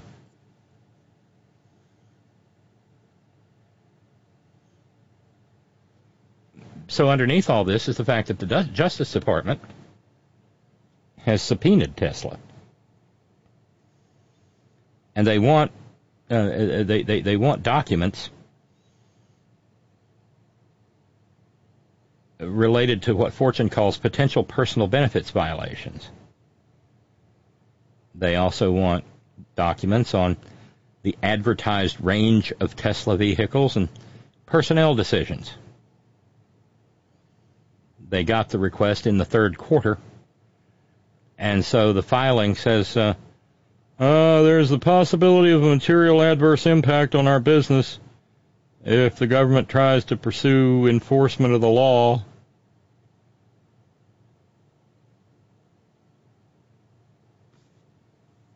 In a sort of Trumpian fashion, investigations of Tesla are piling up. Uh, the DOJ is looking into Tesla's claims about their self-driving technology. Then the Equal Employment Opportunity Commission sued Tesla, saying it's been tolerating widespread and ongoing racial harassment of its black employees in Fremont, California, the plant there. Ah, oh, damn, I hope it didn't hurt too little. And as Brother Deacon Asa pointed out, I hope they go bankrupt. It would not break my heart either.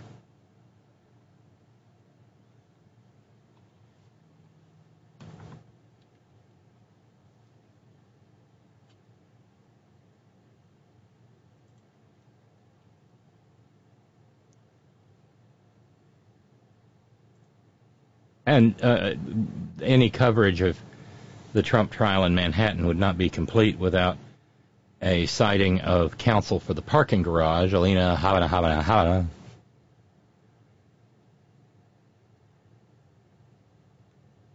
Uh, today, speaking to Justice Arthur Engoron at the beginning of the trial, or the beginning of the session today, she said, Well,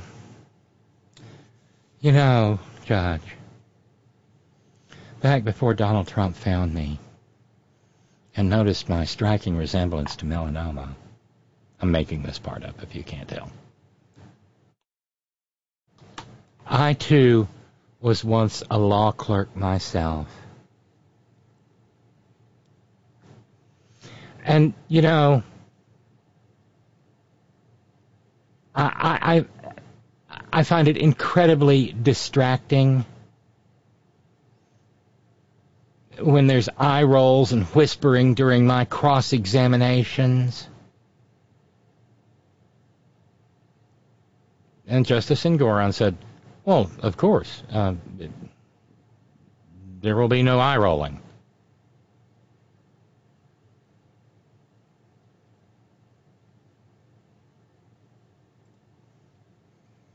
God. What a maroon. The Peter Principle at work. Alina Habba Habba Habba has risen to the highest level of her own incompetence.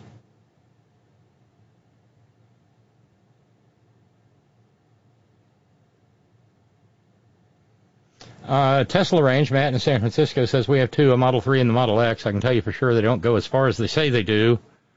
My Chevy Bolt, that sucker went further than they said it would. I think Tesla will be in for some tough times. In my defense, we bought both our Teslas used, so the money didn't go to Musk. Additionally, out here in the San Francisco Bay Areas, Teslas are like Ford F-150s in Texas. They're everywhere. You know, Matt, that was one thing I, I, I, I hardly see them around here, of course, because nobody here has figured out that a plug-in electric vehicle would be good for the coal industry, you know, because clean carbon neutral coal uh, provides our electricity. yeah. But uh, last spring when I was up in Princeton, New Jersey, like, does everybody drive a Tesla? So, yeah. just don't let it self-drive, Matt. Please don't let it self drive.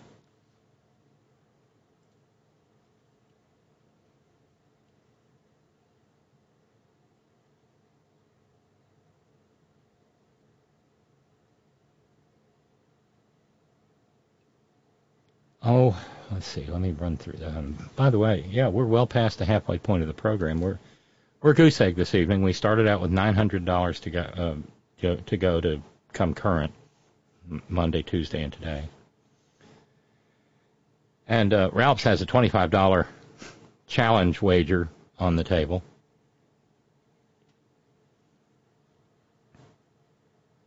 Um,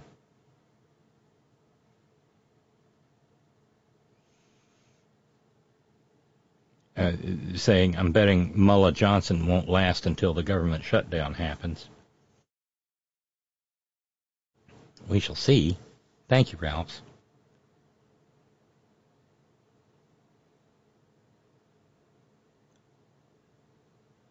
And a, a, quick reminder from Scary Jerry. Praise up for Mexico, Acapulco. Yeah. Uh, Hurricane Otis, Cat 5, slammed into Acapulco almost without warning Scary Jerry says, spell check is giving me no help as a hurricane fanatic. A gust from Otis a thousand miles away gave us slight weather challenges last night, 30 seconds of intense rain. Had no idea there was a Cat 5 in the drink. Otis went from a thunderstorm to a Cat 5 in 12 hours. I'm caps talking because this is new this is new history. We've never seen that rapid intensification. That's a week's worth of churning on less than a day. Otis hit a population center as well, a million people. Raise your hearts, Horn family, it's what we do. Someone online said Acapulco looks like Gaza. I thought, looks like a nuke. Damn. That was bad. And every hurricane season will, I think, on balance, get worse than the, the, than the previous year. Remember, Mullah Johnson is also a climate change denier. God created this planet. God created this weather. And God said he would never again kill all of humanity with a flood. Didn't say anything about fires now, did he?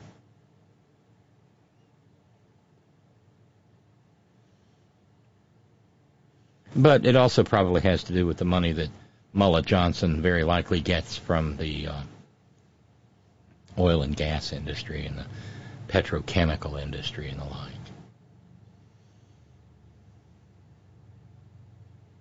Right. Yeah, you're right, Ralph. Lassie, get the sheriff. Not nearly as bad as it could have been, though. It was a great relief to pay a couple of bills.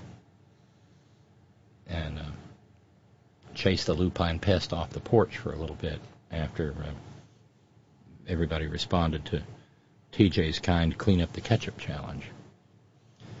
Lord, I bet the ketchup's flying at his tacky at his tacky ass three story bungalow at the top of Trump Tower today.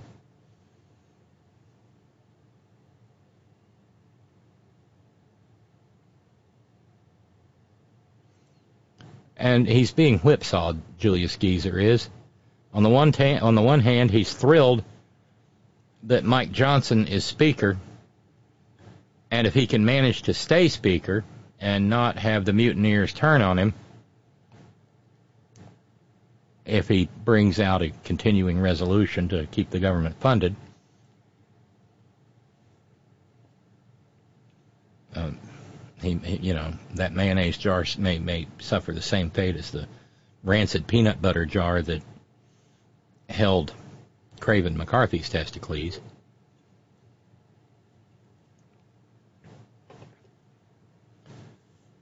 But he's whipsawed. He's happy Mike Johnson is in there because he knows he's got an election denier in there if he manages to make it to the 2024 presidential election.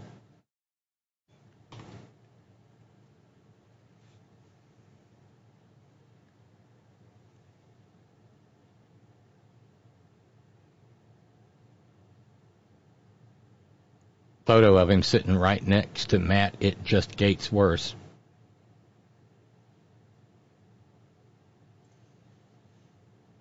He's not a screamer, but he is decidedly in the pocket of Nitwit Nero.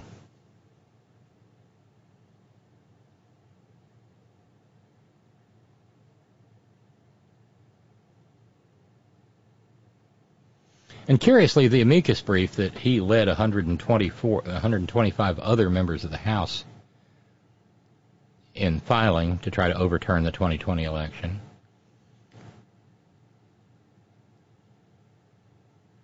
When the petition reached the Supreme Court, the only the only uh, members of our most puissant, dread sovereign, supreme Catholic majesties who spoke in favor of it were of course, Sammy Bad Breath and Fappy. But the funny thing was, it was it was such an inartful piece of crap. The suit was that even those two fascists said they would not have granted the injunction that was being sought. But the important thing to note out of all of that is that 125 members of the House of Representatives aligned themselves with the insurrection.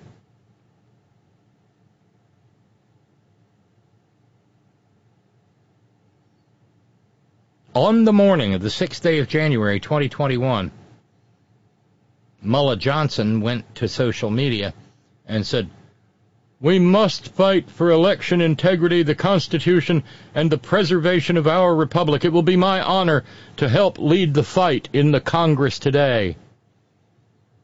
And once again voted to reject the Electoral College votes, even after the insurrection.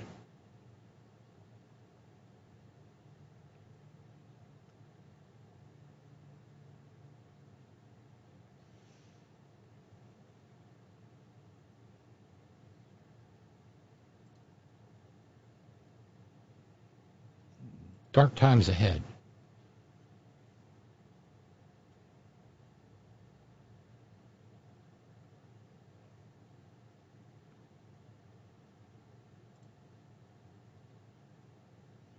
Um, so uh, let's see. Let's uh, go over to the stress line. We've got someone there. Hey, welcome to the program. Robin. Todd. Hey, you know what? What? Excuse me. Um, there's bacon. Holy cow! Somebody cooked a whole package of bacon. The, the line of food bacon, good bacon. Oh, the, the Food Line bacon is very good. The store brand. I'm just saying, like, like that's a big deal because it's going to be a big deal. Like, um, um, I only told a few people about it. So, anywho, um, you know something, you know, earlier I missed the first part of your program, but it seemed like you were. I remember, you know, we go way back, and I remember when you used to have to go on Fridays or you know some days to go to the uh, post office box. Excuse me. Um, to see Busman Wayne and, and such, right? Right. So, were you talking about him earlier? No, no, no, no, no, no. Uh, the the uh, the, char- the character in that play, Lone Star, uh, the best friend of the protagonist, Roy, is a uh, That's why I'm asking. criminal hellraiser named happens when- Wayne Wilder. That's just a coincidence.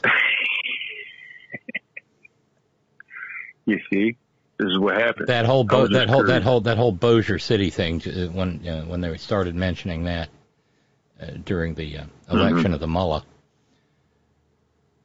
it just it just triggered that memory of doing that play. You know, And Wayne Wilder That- French kissed a man in a dress. Hmm. Well, uh, you know, wow. What it was was a bowling alley. Yeah. Okay, I, I'm processing. All right, that's what, you know, people do what they want to do. No, Uh, it's it's a it's a do, it's a play it's a play Todd it's a play called Lone Star. I understand that, Oh okay. but I absolutely do, and and um, yeah, you know, look, I, I really, I know I, I sound sometimes very judgmental and everything, but really, I'm not. I'm just Oh no I don't I never get I'm always fighting. Well, I appreciate that because I'm always thinking about what it, what, you know, what, like people look at me and they think I'm a Muslim and I'm like, what if I was? It's like your business. You know, because the way I look. And, um, and frankly, and I, this is not what I'm doing, Scott.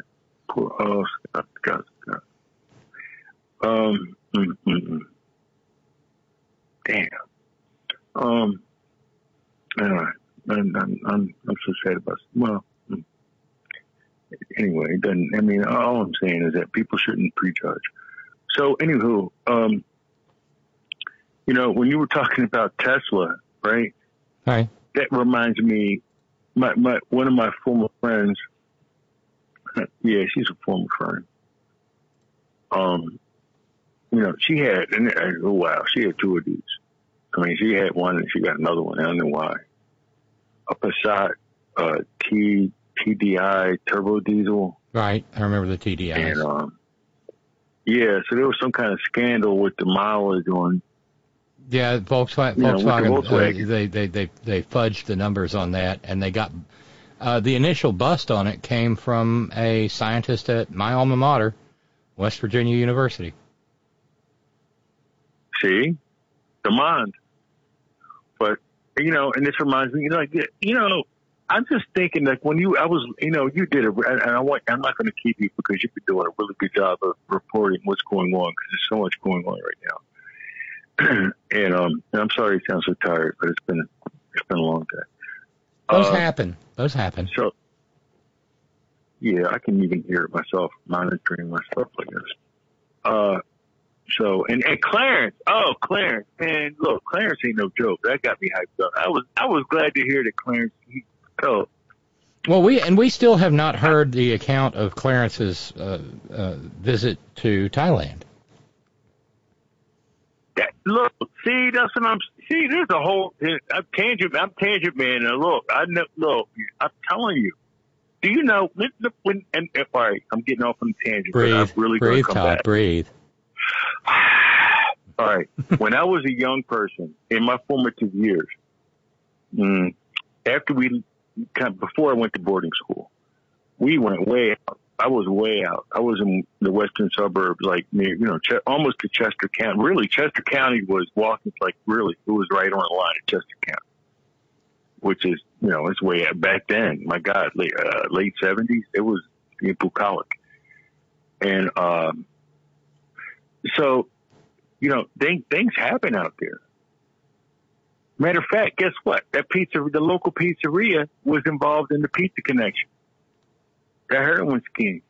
That, that's where we used to go to get slices and pinball. And I'm, back then, a, a slice was a dollar and fifty cents.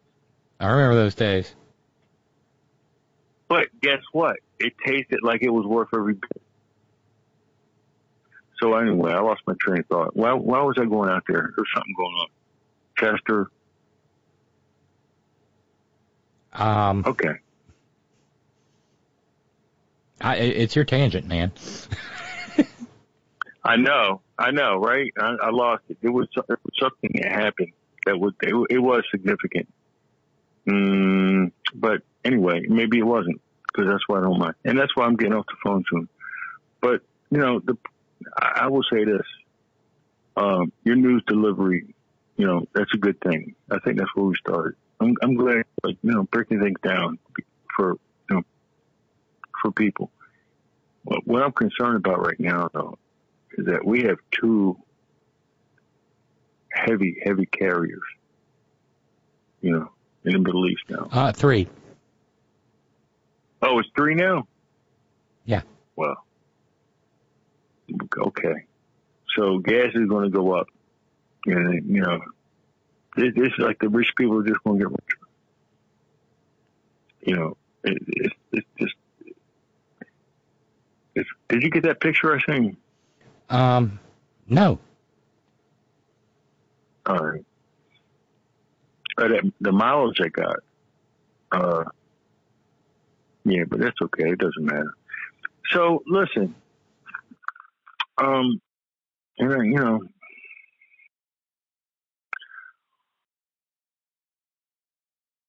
this situation we're in right now, the government's broken. They they definitely were listening, like you know what we were talking about last night. It, it's it's just come on. What do you think? It's it's ju- it's I, I guess it's just a curious little coinky dinky. Well, how many how many of those can you have before it it's it's a thing? But it's okay. It's okay. You know what? I don't hate because it only gets worse. You know, I mean, it's okay. But you know, but you know something. People should keep religion to themselves because this is like causing a problem. Mm. And I think that's why. But the pro- the, the, but the problem, um, The problem is that the people who need to keep their religion to themselves are the people who think that their God tells them to force their religion upon everyone. You see the contradiction? The paradox? Yeah. Yeah. Yeah. It, well, right, and it, it feels like we're moving into the new crusades.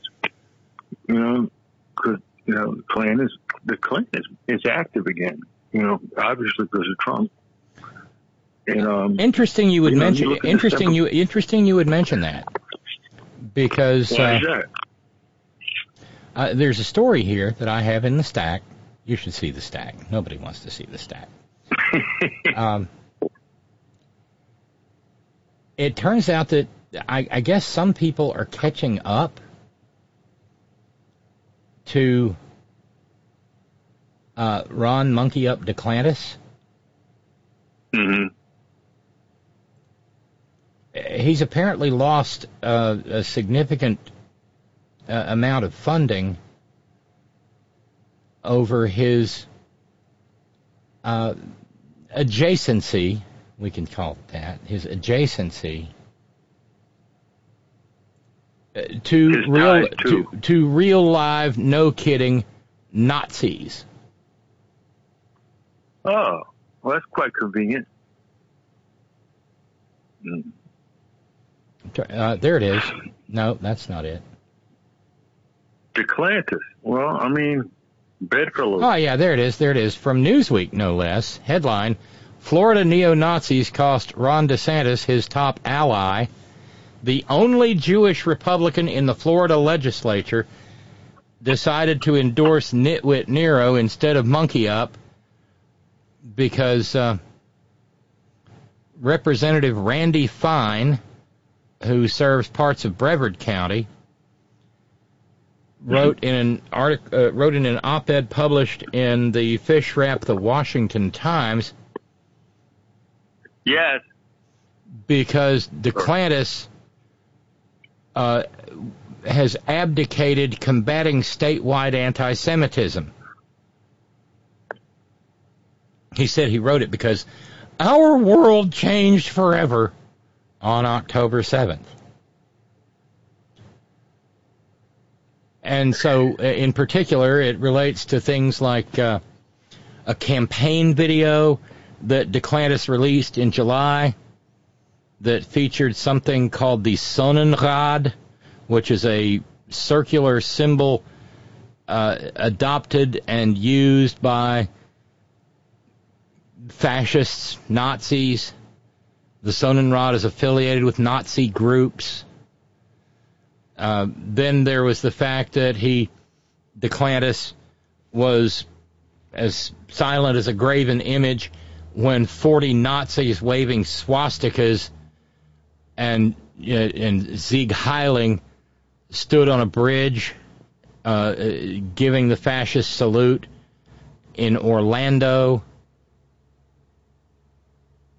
You, see what you see what I'm saying? That that and let me. This is a good time for me to ask you a question.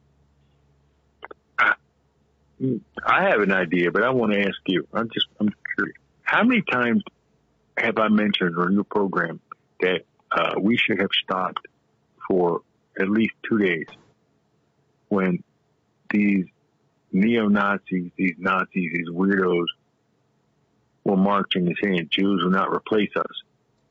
I mean, before before this massacre happened, how many times? I, I, I can't I can't count. I want to know what you think, though. Seriously. I, d- I- August of 2017 was it was a uh, turning point. Nazis came out and marched. Law enforcement largely stood by, and the only They're people who and the only people who pushed back against the Nazis were anti, uh, anti-fascists.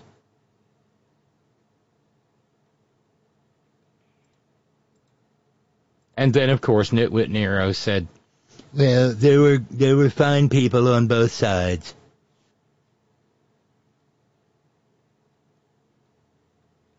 Very fine Anyone- people.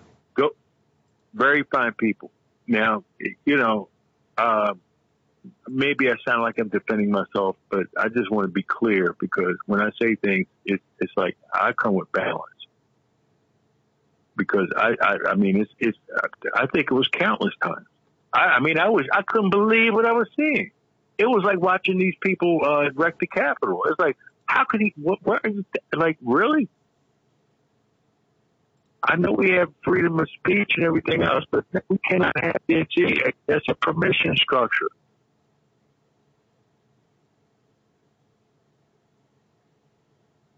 And it has nothing to do with what's going on in the Middle East. This is that's that's a whole different animal. I mean, it, the, the Venn diagram does intersect, but these you know these are different issues. You know, so that, that's all I'm saying. It, it, you know, mm. life is complicated. That's that's what life is. Well, yeah. By the way, you got some uh, got a couple of notes. Mark in Florida said, "Todd, boarding school, go Navy."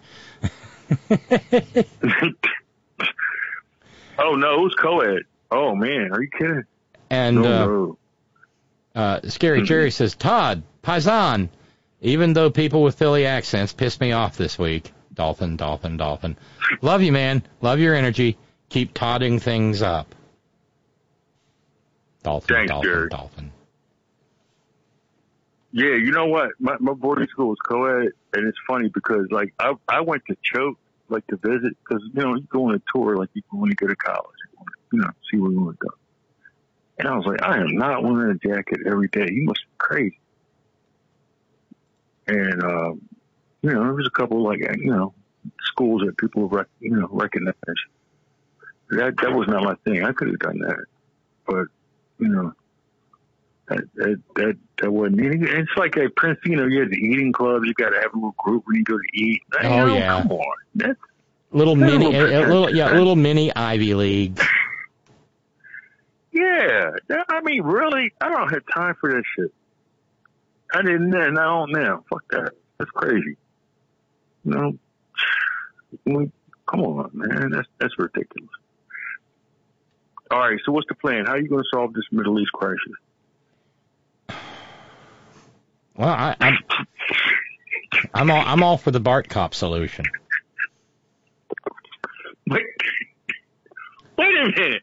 Flush that out. Could could you flush it out for me? Well, I mean, I have in the past, but the Bart Cop solution comes from the late great Bart Cop, who said that we should, uh, and and at one point in time he was even offering up uh, Oklahoma stand. I said Baja California. We could we could we could buy Baja California, which is in Mexico, from the Mexican government, and um, we could pay everyone to clear it out. It'd be a little costly because of thing, you know places like Cabo and whatnot, and then you know having paid a, a, a, a nice nice amount of money to the residents just to clear out that desert then offer Baja California to either Israel or the Palestinians, whichever group decided that they didn't want to see their children die for sacred sand and let them go and live in peace in Baja California. That's a bit of a facile explanation or a facile solution. But the bottom line I don't speak French. I don't speak French. Damn you. Oh, by the way, I have to. I had. To, I gotta. I gotta change. I gotta change the subject just a minute because uh, going all the way back to uh, the story about Lauren uh, uh, Clanny Oakley Boobert, the uh, shucker, the corn shucker. I had a note from Georgian Coarsegold. Um, you know, Lauren Clanny, Clanny Granny, was standing there, standing there grinning like a fox eating a shit out of a wire brush when the reporter asked uh, Johnson about his uh, support for overturning the election, and uh, he ain't worth it. How, wait a minute. How can they do that? I, that ain't going nowhere. They're going to get what they want. We ain't vote for that. and and and and but but Mima Virginia Double X Fox said, "Shut up, boo," and and all the maggots said boo, and Clanny Granny just sat there grinning like a fox eating shit out of a wire brush, and uh, George and Coarsegold said, uh, uh, "Isn't Clanny Granny an erectionist?" And then added, "Gunner." Yeah, you get a fully muted, uh, fully muted, uh, uh, lame cowbell for that. George. An erection is. An erection Well, you have to ask her sooner, won't you? Well, they're not dating anymore. And uh, going back, uh, Theo Theo also also sent a note along and said uh, obligatory Robert Heinlein reference, uh, the great sci- the the science fiction master. You know what with Mullah Johnson declaring that God made him speaker. Uh, The nice that, and it's a quote from "If This Goes On" around 1940 to 41 by Robert Heinlein. The Yeah, ni- I- I- I'm familiar with yeah, The nice thing about citing God as your authority is you can prove anything you set out to prove. It's simply a matter of selecting the proper postulates and then insisting your postulates are divinely inspired. No one can possibly prove you wrong. And there we are. It's right here. It's right here. Yep. Sorry. This, is what I'm. You know what? I rem, You know what? I'm going to interject just for one second, and uh, please jump right. Just, I'm, it's going to take three seconds. Okay, you're fine. You know, I I remember a family member telling me, you know, I mean, I was young. I was like probably too young to hear this because I was going to church and everything. And, you know, it was like you know, and I couldn't understand why he didn't go to church. And he said, you know, religion causes a lot of problems. People should keep their religion to themselves. And you know, and look where we are. Yeah, just keep your shit to yourself. Because your actions will speak for you. If you're a supremacist, it will come out. You know? Oh, I think you're right. And and let me add one more thing about Mullah Johnson. Uh, Flavio pointed this out. Mullah. Oh, God. Speaker Mullah Johnson. Yeah, that's Speaker Mullah Johnson. Damn it. Mm-mm. Uh, Wait a minute. He got, he, he's in, he got 100. What? He yeah, uh, uh, he had he had every Republican vote, 221 to 209 for Hakeem Jeffries. Even the eight mutineers. What time did, him. what time did that, I miss, what time did that happen? Oh, what about 2:30 or so? 2:30 this afternoon. Damn it. That fucker, he ain't, no, he's not, no, that's, no, that's not appropriate. No. Well, He's not appropriate. no, it's not appropriate, but they, but, but uh, and and it was pointed out how inappropriate it was. But that's what they wanted, and they decided to act as one because, among other things, the Republicans were beginning to realize that a whole lot of America was looking at them and going, "Wow, you guys really don't have any business trying to govern, do you?" But this is another little factoid. true. this is another little factoid about Mullah Johnson uh, that I and I appreciate Flavio sending this along. Dominion voting systems may want a word or two with the new speaker in court. And this quote from a news story. Johnson played a leading role in trying to overturn the 2020 United States presidential election in favor of Donald Trump. On November 17, 2020, Johnson stated, You know, the allegations about these voting machines, some of them being rigged with this software by Dominion, there's a lot of merit to that. And when the president says the election was rigged, that's what he's talking about. They know that in Georgia it really was rigged. It was set up for the Biden team. Johnson also claimed that U.S. voting systems, specific, specifically Dominion voting systems, were suspect because they came from Hugo Chavez's Venezuela. Now that kind of talk cost a billion or so dollars to Fox News TV Radio Rwanda. Right. And the question here is whether or not uh, Mullah Johnson, well, he wasn't Mullah Johnson then, he was just Maggot Johnson, whether he said that in the course and scope of a congressional hearing or whether he just did that in an interview. Because the speech and debate clause does not apply to showing up on Fox News TV Radio Rwanda or that rickety podcast platform run by the man who looks like rancid hot dog water smells or news muck or Onan the network that spills its news upon the ground. Mm-hmm. Well, okay. So there's a lot of, like everything else, there's a lot of moving parts here. However, Well, I know- wonder. I wonder if the statute of limitations is passed for Dominion voting systems to take issue with Mullah Johnson. that's what I'm saying. He's a, he's a, he, he's a, a, he's, he's been named in, in this, he has to be, uh, in this proceeding, in that proceeding. So, which should, in some kind of way, disqualify him. It, it's it, this is the thing. Why are why are these people okay with what happened on January sixth? That, that's what we had to address. Like, why are you? You know, th- this tells us who you are. You just whatever it takes, you're going to get your way.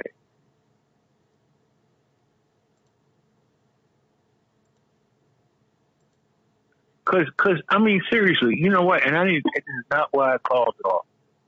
But this Sidney Powell thing, uh, this Coffee County thing, it, you know, I have a little, I have a little sore spot for white privilege. I really do. I really do.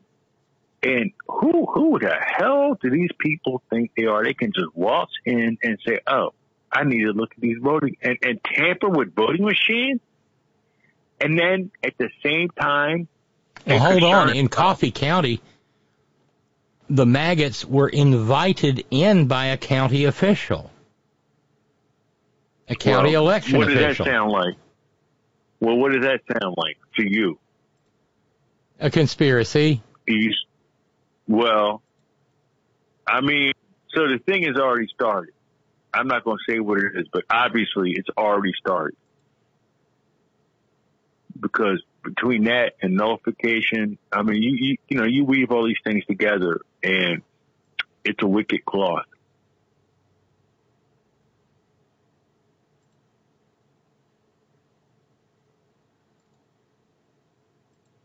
Oh, and by the way, uh, in the time since he did become uh, Speaker Mullah, uh, they did come back. To, they did come back to work. Never mind the looming. n- n- never, never, never mind the looming shutdown or the fact that they're going on vacation on Friday. By God, they had work to do, and they got right down to it. And so, per the promise of Mullah Johnson, the House approved a resolution backing our precious ally Israel and condemning Hamas. Um, Jehoshaphat, yeah, you're right about that. So that you know, no, that that was this afternoon. She does the Israel. Israel. Jehoshaphat Israel. is doing Israel. Israel. Israel. She is. You, you know what I'm talking about. I know, I know, I know that that's why that, that because obviously that is a network standard pronunciation now. Israel. Israel. So with the world on fi- with so with the world on fire, the first resolution this maggot Congress, this insurrectionist run Congress uh, approved was a four-page resolution. Like I said, backing our most precious ally Israel, and the Democrats went along went along with it. The uh, the resolution was approved 412 to 10 uh, to 6. It's it, it it mumbled things like The House stands with Israel as it defends itself against the barbaric war launched by Hamas and other terrorists and reaffirms Israel's right to self-defense and condemns Hamas's brutal war against Israel and says Hamas should immediately cease these violent attacks and safely release all living hostages and return the bodies of deceased hostages. You know, fuck Hamas. But there's nothing in there about Um, Israel should stop bombing apartment buildings where innocent Palestinian civilians live. Well, they should ask themselves why did why why was BB uh, supporting and financing Hamas? Let's start there, and then I mean that's just that's just true. That's just true. I mean NPR is having some good programming. Well, when he when he delivered his first sermon from the uh, speaker's uh, rostrum, Mullah Johnson said, "The country demands strong leadership of this body, and we must not waver. Our nation's greatest ally in the Middle East is under attack. The first bill that I'm going to bring to this floor in just a little while will be in support of our dear friend Israel, and we're overdue in getting that done." Well, no, they weren't overdue in getting that done. Eight mutineers threw Craven McCarthy out of the speakership. One mutineer filed the motion to vacate and slammed everything to a halt in the House of Representatives, and then they couldn't do any business because of the eight mutineers. Oh, well, you know what? All this is performer. You know, this is just all, all like like Greek theater. You know, happy, sad, just a little entertainment. And I'm gonna tell you, unless unless I miss something, if they don't change that vote rule, it doesn't fucking matter. If if, if, people if it, twists his arm, if, if somebody's not doing what they exactly what they want to do, they're out. And what that does is keeps shutting the government down. Oh, we're far from a As far as resolution. There- there- we're far from a resolution of the understand what I'm shutdown. Yes, I do. I? I do understand what you're saying, and we are for, far from a resolution to con- keep the government open past November 17th. Now you got to remember the Biden the Biden the, the resolution ain't done. The government No, shuts down mean, on the November 17th. The shutdown's done. That's what I'm saying. It's, they don't have enough time. and they're going on vacation. So here's the thing out of this uh, out of this story that I'm looking at from uh, the Hill. I'm sorry, I didn't mean to go. That's okay. It's just, it's upsetting. Uh, the uh, Biden administration presented a hundred billion dollar supplemental request that sends fourteen billion dollars of taxpayer money to Israel. I'm sorry, Israel. And it sends fourteen billion dollars for personnel and operations at the U.S. Mexico border. Because the southern border, Hamas is attacking the United States through the southern border. Right? They've said that. I'm not just making that up. Uh, it sends $10 billion in humanitarian aid and 2 billion for Indo-Pacific security assistance. But it also sends, it also asks for $61 billion for Ukraine, who is actually fighting for the very life of democracy on planet Earth. And the maggots are already pissed that aid to our dearest ally, Israel, is being linked to the Ukro Nazis. Because there's a significant You number know- there's a significant number of the maggot caucus that wants to hang Israel, or I'm, no, I'm sorry, not no, that wants to hang Ukraine and democracy out to dry. and But- allow and and allow Ukraine to be overrun by criminals and punks and thugs from Russian prisons in the conscript army of Vladimir Putin who have proven that they behave very much in the same fashion as Hamas. You could almost say that Hamas's actions mirror actions of the Wagner Group and Russian troops in Ukraine at places like Bakhmut. Well, you know what?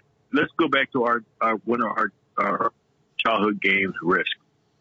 Oh, You you know, build allies, right? E- Even nefarious people. We're almost back. You know what? You remember Get Smart? We're back to that. There's a chaos. Well, that's where we are because we appear weak on the world stage right now, and I'm I'm disappointed in uh, Jehoshaphat because they they sound kind of one sided on, on a certain issue, but I can separate that out from other things. Uh, because you see, like I said, how many? Raise your hand if you've lived with someone who's been lived in a kibbutz over there and come back here. See, I don't see many hands. My hand is up, so I know what the fuck I'm talking about. Plus, I mean, I was intimate, intimate, like in the house with the the, the parents, the maid, everybody for weeks, going to Bimini, coming back, you know, South Florida, like because they they park boats in the in the canal on the backyard, like like we park cars. So I know what the fuck I'm talking about, but I'm going to switch gears. So I, I, I don't want to hear that shit. I really don't. I want to no blowback. Uh, no, no, no. Mm-mm. I'm, I mean, but you know, this, this situation is, is avoidable.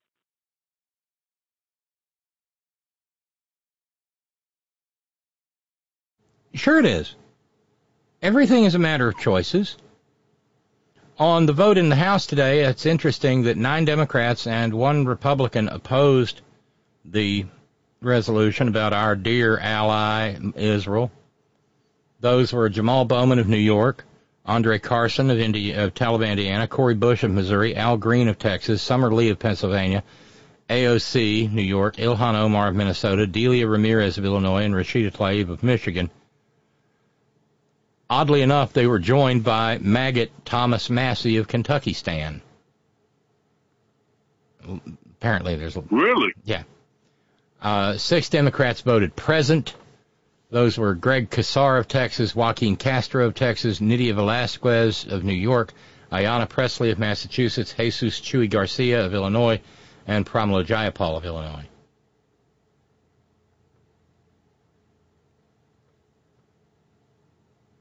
Uh, in in Thomas Massie's case, he said he was voting against the uh, resolution. Uh, he he went to shitter and posted a shit. Uh, he condemned the barbaric attack on. I he condemned the barbaric attack on Israel, and said Israel has a right to defend itself. But he was mad because the resolution didn't call for us to go over and slaughter the shit out of Iran too.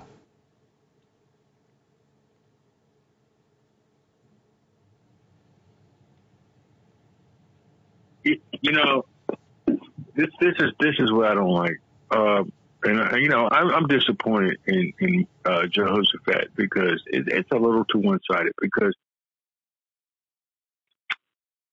you know, there's a reason that people are upset. It's like there, there's there's a nation state that has refused to follow the rules that were prescribed by what we call our world police, which would be what, Robin? What, the- United Nations. yeah, the UN. That's our world police. And they're in perpetual violation they, since probably the early 50s. And, you know, that just, I'm just, I'm speculating here, but that could be an irritant to the, the native folk. Because I'm, I'm, I'm smelling a little bit of manifest destiny. You know, there's a lot of all this, these different things sprinkled in. And I'm, you know, and it's just, it's just boiling up, boiling up, boiling. You know, you have to solve this. But don't, and see, the reason I make so irritated sometimes is because like I said, I'm one of those few people who have been been around, lived with someone who's lived in a kibbutz. Now I did the math, so this was in the early '70s. So he was handling automatic weapons when he was between 10 and 13. You know, and killing people. And I mean, and he acted like, I mean, he, he was, he taught me how to live weight. He was like, he wasn't a joke. He was a killer. Um, I'm serious. I ain't, I, I don't like to lie. I'm just telling you what happened. But, you know, they had, they, we had to, because they had to figure this, they had to figure this out because what ha- they're, they're dragging the whole world down into this vortex. Gas is going to go up. Watch, gas out, but I got to fill my tank tomorrow. Gas is going to go up. It's going to be a problem. You know, and this is so avoidable. Just, just, you know, humanity. Just stop killing people. I mean, what? Just follow the rules. It, this, like, if you own a piece of land, if you, if you're fortunate enough to own some property, a house and some property, you have a deed, and it says, well, your property is 600 yards east of Main Street, 400 yards in from Chestnut. You know, it, it's surveyed, and that's a, you know that's that's pretty old. You know, all you got to do is pull a straight string out and measure it. And go to the courthouse and you have a copy and have a copy, and that, that's that's that's land. So it's really that simple. Is it your, are you on your land or not? Cause it's causing problems for the whole world. Do what you, do what the UN told you to do. There's a reason there are some rules. Right? There's a reason there are some rules. Because it causes problems. And I'm just, I'm just speculating, like I said, but maybe if you follow the rules a little bit, maybe we would not, the whole world will be not in this position. But you refuse to even accept how you even got where you are. And that's a problem. And the other Hamas, of course, is a terrorist organization. Are you kidding? Of course they are. Why, where do you think they just popped up from? People are angry. You can't keep taking people's shit and not think nothing's going to happen. That's just physics. I mean, come on. Who do you think you're talking to? This stupid shit. Right. And we're, we're about to get in a fucking war because people aren't doing what they're supposed to do. Because, and like, I, I, and, and, and you know what? And I'm to say this. I was very disappointed in Jehoshaphat when they, uh, castigated the UN, whoever, I don't know what their title is, but the head of the UN, who's because they are absolutely engaging in collective punishment. You can't cut off all the water, all the electricity, no medicine. The, the, the, most of that population there are women and children, young people. Now, there's a reason that shit is all fucked up. It's a ghetto because of their creation. And they refuse to even, even acknowledge that. And uh, look, I support Israel. They, they are our strongest ally in that part of the world. I support them, which is why this gives me the right to, you know, offer some constructive criticism. You know, they are. They look. I believe in Israel. I do. But I think they can do better, just like we can do better. Sure, we can. I mean, what? What? If what? Did, Todd, yeah. If we want to. What? If we want to do better. Well, But what do we gi- want? That's a giant if.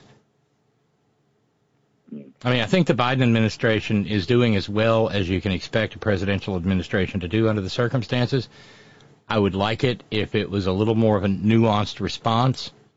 There is no nuance, but at least he's asking for humanitarian aid for Gaza because Gaza is going to le- need a lot of money to rebuild all the shit that Israel is blowing up. I'm sorry, Israel. People are going to need homes. You know, weather happens in Gaza as well as everywhere else on the planet. And if you look at something, and I know you're fam- I know if you're familiar, I know you're familiar with it. If you look like, look at something like Maslow's hierarchy of needs, Mm-hmm. you know, shelter's really high on the list. Pretty high. Like really high. But- by, but by the way, I, the by, problem, by the way, I had a, I had a note from Jude, the former Speaker of the House. Jude Oh, says, Jude. "I can only imagine what Nancy Pelosi is experiencing today, since she always presented herself with a cloak of integrity and faith. Yet being human and the worry and pain must be piercing for her. She will endure. Peace, Jude." Oh, I, uh, Jude, I think she has watched this, uh, this, this, this chicanery, this tomfoolery, this malarkey, Mm-hmm. Mm-hmm. with a mixture of horror born of watching uh, of watching uh, an insurrectionist caucus rally behind uh, one of their chief insurrectionists in Mullah Johnson. And a little bit of uh, Schadenfreude, like she evinced the other day when getting into the elevator, she said, I think that uh, I think they need I think they need to learn a little lesson in how to count votes. And that That's stung funny. because they actually did lear- start learning how to count votes, so they stopped holding votes when it became obvious that people like Steve Scalise or Tom Emmer couldn't win. The only person who refused to learn was, of course, Jim Jacket Off Jordan. And Matt in San Francisco, Matt in San Francisco points out uh, Jehoshaphat's defense. Today, Joe said that uh, settlers killing Palestinians and taking their land has to stop. That's something. It's a, it's didn't a, hear that It's a start. Yeah. Uh, Flavio says, Oh, "Say hi to good. Flavio says, "Say hi, to, hi to Todd for me." Hi, Todd. Says Flavio. Hi, Flavio. I, lo- I love you. And Flavio is brilliant. My God. Yes, he is. Mm. He's even more of a so practitioner. literate. He's even more of a practitioner of the art of word knowing than I am because he can pract- uh, practition word knowing in several different languages: English, Latin, French, and most You know particularly That's, that's, Portuguese. that's why people listen to your program, Robyn. And I'm talking over you because I have to right now. That, this is what I'm talking about. This is some real doo doo right here. Like people who listen to your program, you know, they, they're at least paying attention.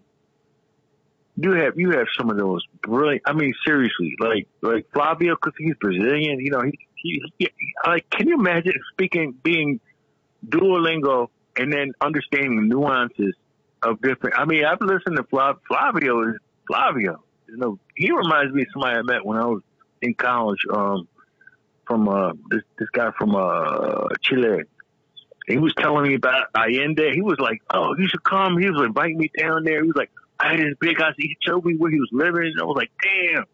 He was like, "Oh, like like." But he was in the upper class, you know, and I felt bad. I didn't want to go down there because he was exploiting, you know, they were exploiting people. not funny. Oh man, but yeah. Oh Jesus. I don't know. look, you know what? Oh, it's time to go. Yo, uh, know, I, I just uh, we need we need more love in the world, man, and more understanding. And and we, why the hell are we still having a war? It doesn't make no sense, man. It's stupid. You know what's going to happen. It's like, come on, it's physics. Like karma is just physics. I think. Uh. oh. Well, there are wars and there are wars. There are wars of choice. See, for instance, Afghanistan, the Iraq, and such as. That's two. That's two. That's that's that's two consecutive nights that we've referred to Miss South Carolina. And there are wars of necessity. like what's going on in Ukraine. Ukraine is at the top of my concern because the entire world order can be over uh, can be can be thrown into chaos if Putin is allowed to overrun Ukraine. And the genocidal hear. slaughter that will take place if he is so allowed will be the greatest horror that has taken place. Ukraine already is the greatest horror that has taken place in Europe since the end of the Second World War. It already is. And Vladimir Putin's intentions are genocidal in nature. Russians are not the same as Ukrainians. They are ethnically No, separate no. and distinct. They have a separate language from Russian. Always have been. And Russia has always had a bloody hard on to eliminate Ukrainians from the face of the earth. Going all the way back to the czars, through Stalin, Yup. Through the Soviet Union, Preach it. and now to they, they Vladimir were subhuman. Putin. They were subhuman. Yep. I'm glad you. I'm glad you brought the program back to that. That's the truth. Because you know what? I, I you know, you're so you are so good at what you do. That's the truth. Well, I just, I know, just, I refuse, I refuse to, I refuse to have my focus diverted from what matters. No, because that is like you said. That like there are wars and there's war. Like like this is like like World War Two. Like we had to do it because there is unfortunately there are just evil entities, and and, and see it's not the Russian people. It it's just like you Oh, know, it's some of the Russian that- people. There are, uh, there, is some there, of 'em. There, there are there are Russians who are supportive of Putin. The oli- course you know, the oligarchs are still making money and getting paid. But but you see, we cannot. You, you, Russia has proved themselves now to be just they- they're not. And why in the hell are they still in the UN? Because they're really not a good actor. They're really not. they're They in the charter. People. They're in, they're still know, in the, but they're not- No, they- they're, they're still in the UN for one very good reason, and they're still on the Security Council for one very good reason. They got nukes, and they're a huge country. Mm. But what I but I, I keep 'em in. I do Yeah. continue to be, and and maybe maybe I'm just wrong. I, I'm I, I can be I was right. Look, I was wrong. They they actually elected a speaker. They decided they wanted one after all, instead of just letting it roll into a shutdown. I suspect it's because maybe but the they still had a polling one one vote rule. the, it's still there. Uh, any That's single no member, any That's what I'm saying. Any single member can uh, file a motion to vacate, and it is a privileged resolution, and everything has to grind to a halt while that privileged resolution is considered. Uh, Matt Gaetz seems to think that things are going swimmingly, so maybe he won't do that, but any member can. And it might get ugly real fast when the continuing, if, if, if Mullah Johnson allows a continuing resolution to reach the floor. But one of the things Mullah Johnson thinks he's going to get away with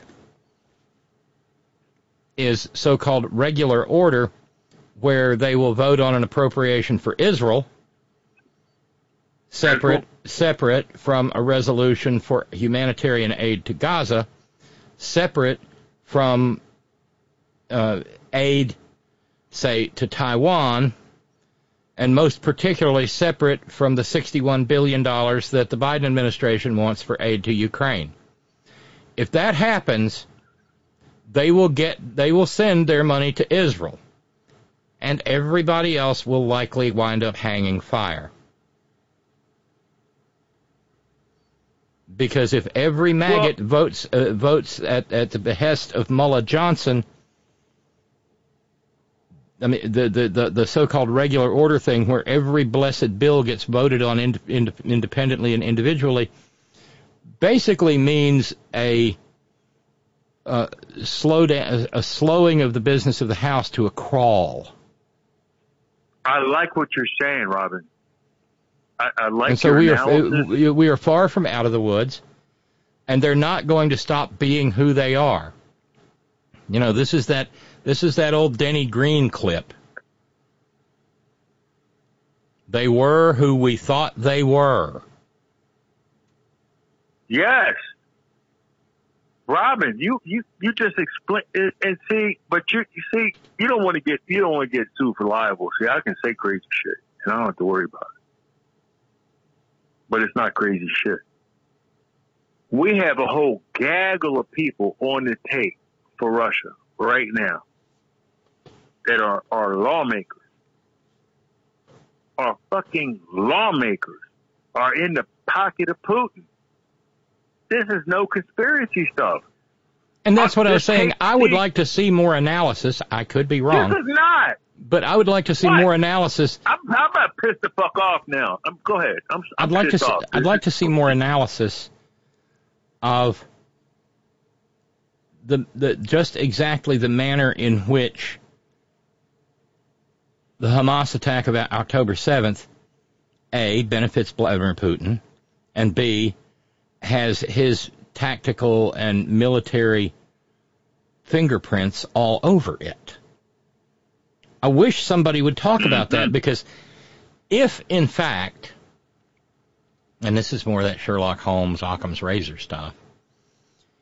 If it worked. if in fact Iran was caught flat-footed by what Hamas did, then that kind of means that they didn't direct it. Because the scope of Hamas's filthy attack was way over the top for what Iran has been up to of late. Nothing like that. Oh, you, you know what? You might be on to something. I, I get what you're saying. But because it- they but- could but do that. like- they- that's nothing for them. That's on the cheap. They, are you kidding? They could do that on the cheap. That's nothing. Like I like I said though, rockets. They always do stuff on the cheap. rockets rockets are being fired on U.S. positions uh, inside Syria. Okay, Mm-hmm. so-called terrorist groups, and they are uh, are firing on U.S. military positions. Syria is a client state of Putin. Everything Hamas needed could have been funneled to them through Syria. It's disputed, but there's also the account out there of an Egyptian, uh, a, a member of the Egyptian government saying, "We don't know what's what's coming, but there is some nasty shit coming," and saying it to the Israeli government because Israel and Egypt uh, are at peace. Pause, pause, pause.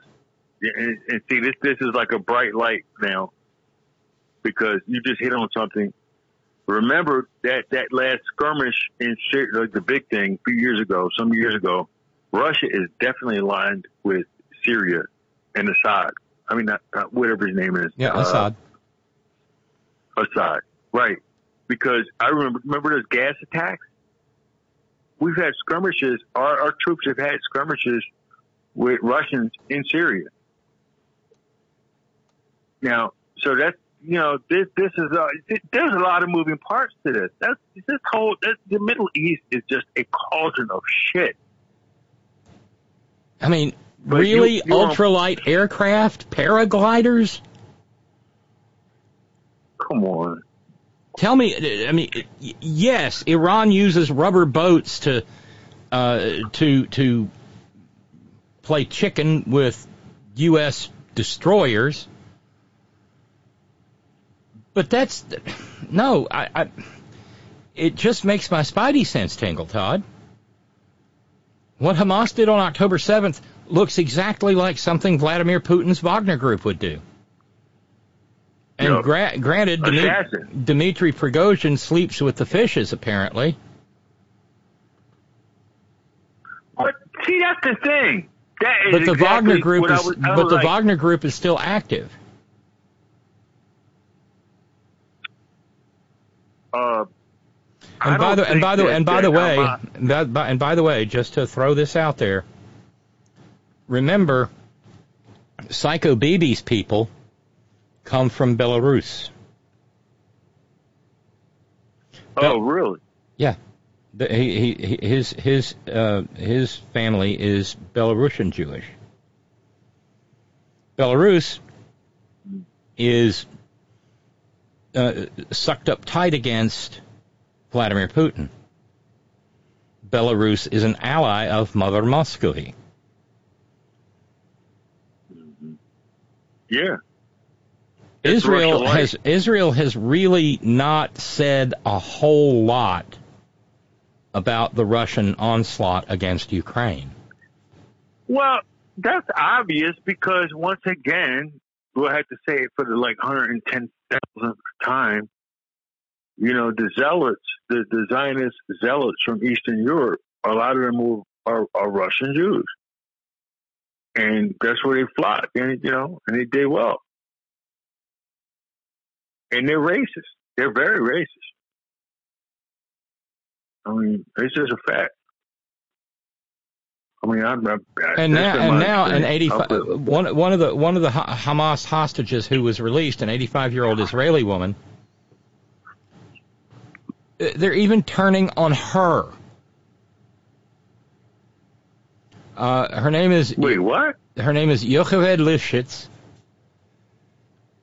and she had a press conference sub- subsequent to her release outside a hospital in Tel Aviv. She was released late on Monday with another prisoner, uh, Nurit Cooper, age 79. Both women's husbands. Oh, the, the ladies, the, the, yeah, the ladies and sisters. Both, yeah, uh, you know they look traumatized. It's, it's yeah, awful. But wait, wait, wait, wait, wait, wait. They look. I'm telling you, that lady needs help. She both of their traumatized. I know what I'm bo- wait, both of those women, uh, their husbands are still held hostage in Gaza. And Mm-hmm. in recounting what happened to her, she said she was initially beaten and thrown on a motorbike to be carried into Gaza. Hmm. But she said once she got to Gaza, she was treated very well. And now she is being attacked because upon her release, there was video of her shaking a Hamas gunman's hand as she was released from their custody. She went on to say that she and the other hostages had been given food, medical attention, shampoo and conditioner, and mattresses to sleep on, and that their captors said they would not be harmed. Her capture was horrifying. It was awful. She said the young men hit me on the way. They didn't break my ribs, but it was painful and I had difficulty breathing. They said they st- she said her abductors stole her watch and her jewelry. Hmm. Uh, and she was driven from the kibbutz near Gaza to into Gaza itself. And was taken through what she called a spider web of tunnels. Mm-hmm. But here's the thing. I heard that part. She said, and rightly, that the leadership, the political leadership of Israel, effectively let the attack occur. Egg. She said that Yes. she said that the authorities didn't take early warning seriously, and she said that the security barrier along the Gaza border did nothing to stop Hamas's ground invasion. She said it cost uh, the the the uh, the wall. Look, another wall that didn't work. It cost um, four hundred and ninety three million dollars. She said of the wall, Damn. and it didn't. A It, half a billion dollars? yeah, and it didn't help, not even a little bit. Yeah. And she said that the people victimized by Hamas are scapegoats for the leadership. Now, this isn't this isn't some wild-eyed liberal uh, publication uh, putting this stuff out there. All of this was public. All of this was publicized in a news report published by the Times of Israel. the ti- so so can can I? I want to want to I want to find out if if you because this is what I've heard. I've picked up along the way because I'm familiar with these two systems. Because what struck me is that they were on a kibbutz that was, you know, they were, you know, there's a lot of things, but don't, don't let me forget about the um the rave, the burn, you know, the Burning Man thing, because I really want to say something about that, Go the ahead. Burning Man Yeah. thing. You know, you know, all right. But these two ladies, see, what you're saying makes all the sense in the world because they were very intimate with the culture because they were humanitarians. They would get people to the doctor. They would get Palestinians to the doctor from Gaza when they had to go.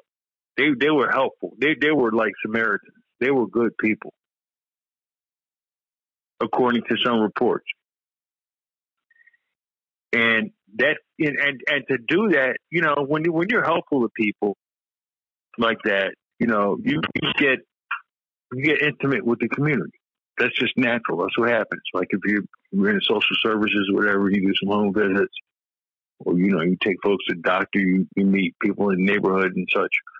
Now, I have, have you? Do you understand what I'm saying? I do. Is that the report that you've seen also?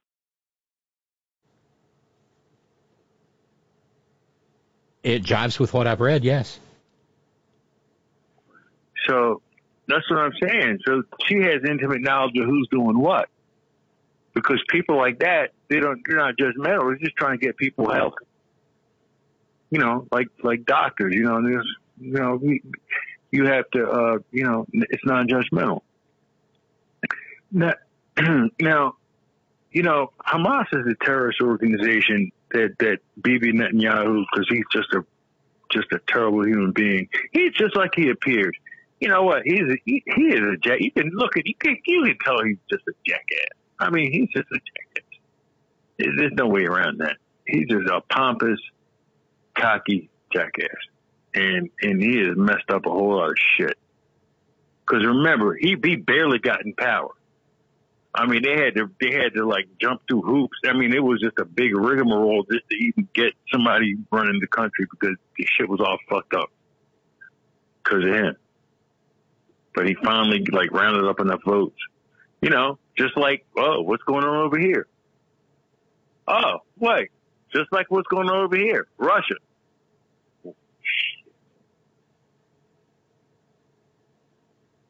Ding.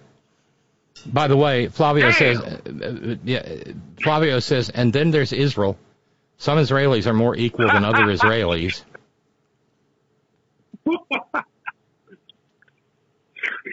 So you know, the, the, are you I, more I'm- equaler than me? I, you know, it's it is literally Orwellian. Mm-hmm. But I, I, I despise I despise this topic because, like I said before, it's like talking about school shootings in the United States. Talk, talk, talk, talk, talk, outrage, outrage, outrage, and nothing happens. And then there's the sliming of UN Secretary General Antonio Guterres, as Flavio points out. Uh, there, the, the, the, you know, the Psycho Baby and his religiously insane ultra right wing uh, government are just having kittens with crocheted tails over what uh, the Secretary General said.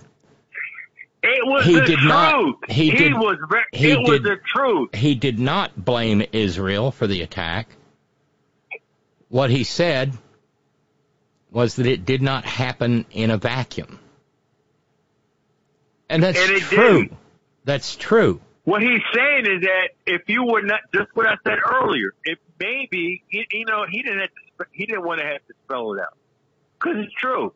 Maybe if you had followed what our rules were, let's say in the early fifties, but you just continually defy the rules, and this is this is where we are because you didn't do what the fuck you were supposed to do. Like I'm not excusing violence, but there's a reason. You can't keep breaking in, taking people's shit, and think nothing's going to happen. It, it's just that. I mean, damn, it's that simple. It's that motherfucking simple. It has nothing to do with religion or race or anything else. Stop taking people's shit. Well, uh, so here's what here's what Guterres said. First of all, he condemned Hamas and the attack, but he said two wrongs don't make a right. This is the quote. Right. But the grievances of the Palestinian people cannot justify the appalling attacks by Hamas, and those appalling attacks cannot justify the collective punishment of the Palestinian people, which is underway. Ding, genocide, ding. See, we're going back to where about 20 minutes ago, or I don't even know. I'm not looking at no clock. But but when you and I'm glad you you know you brought it up because all right, we know on on Israel does not want any Palestinians living in Gaza anymore. They that that's clear. They made it clear because they equate Palestinians with Hamas, just like a lot of Americans do. You know, and it's just a generalization. Uh, even though the whole the whole area it was is Palestine. That this let's just keep that in mind. That whole area is Palestine, going all the way up from the north all the way down to Egypt. That's called Palestine. So that's just a fact. So sorry if it hurts. Sorry. You know, don't don't cry too much. You know, drink some water. Don't look sorry. Um. So now, who is going to be? So they're just going to develop that shit. Listen, they're going to. Don't you know they're to blow that shit up and, and get? Man, they got this big ass cat caterpillar. They're to mow that shit up. They're gonna It's to be like Miami. What? It's. I mean, I don't mean it like that, but I'm just saying it's to be like high rises on the sea. It's beautiful there. Oh, that that's. I mean, it's a land grab. That, that's really what it comes down to now. It's a land grab.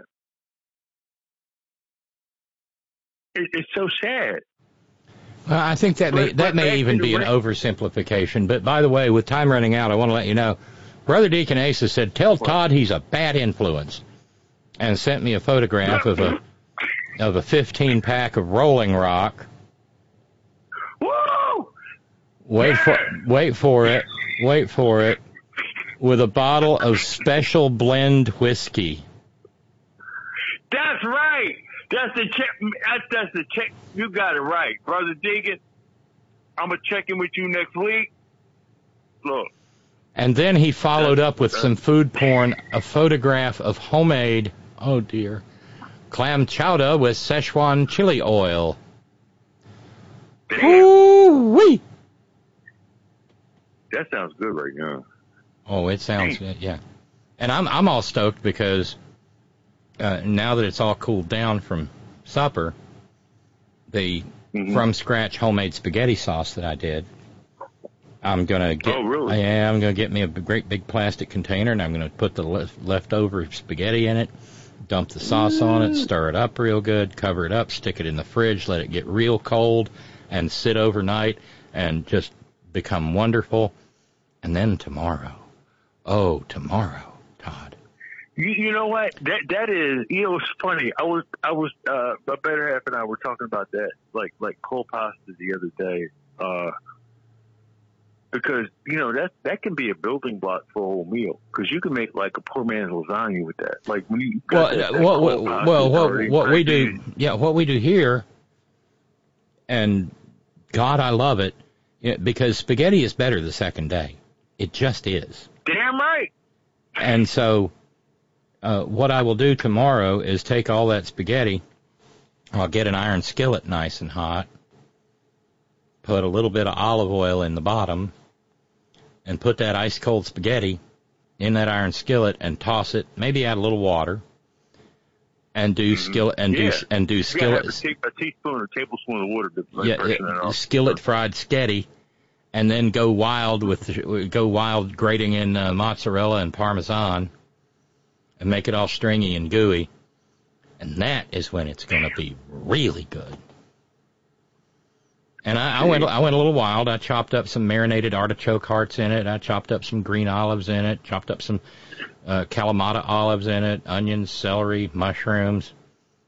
Oh, green pepper. Shit. Oh, wait a minute. Uh oh. Uh oh. Oh, that's a meal. Holy cow. Damn, olives got me. I'm sorry. Uh, and got and, and got and toasted some of that uh, gold miner onion sourdough, and hit it with the garlic spread and had sourdough onion garlic bread to go with it. Woo! Did, did you go to sleep? Uh, I, actually, I did. Uh,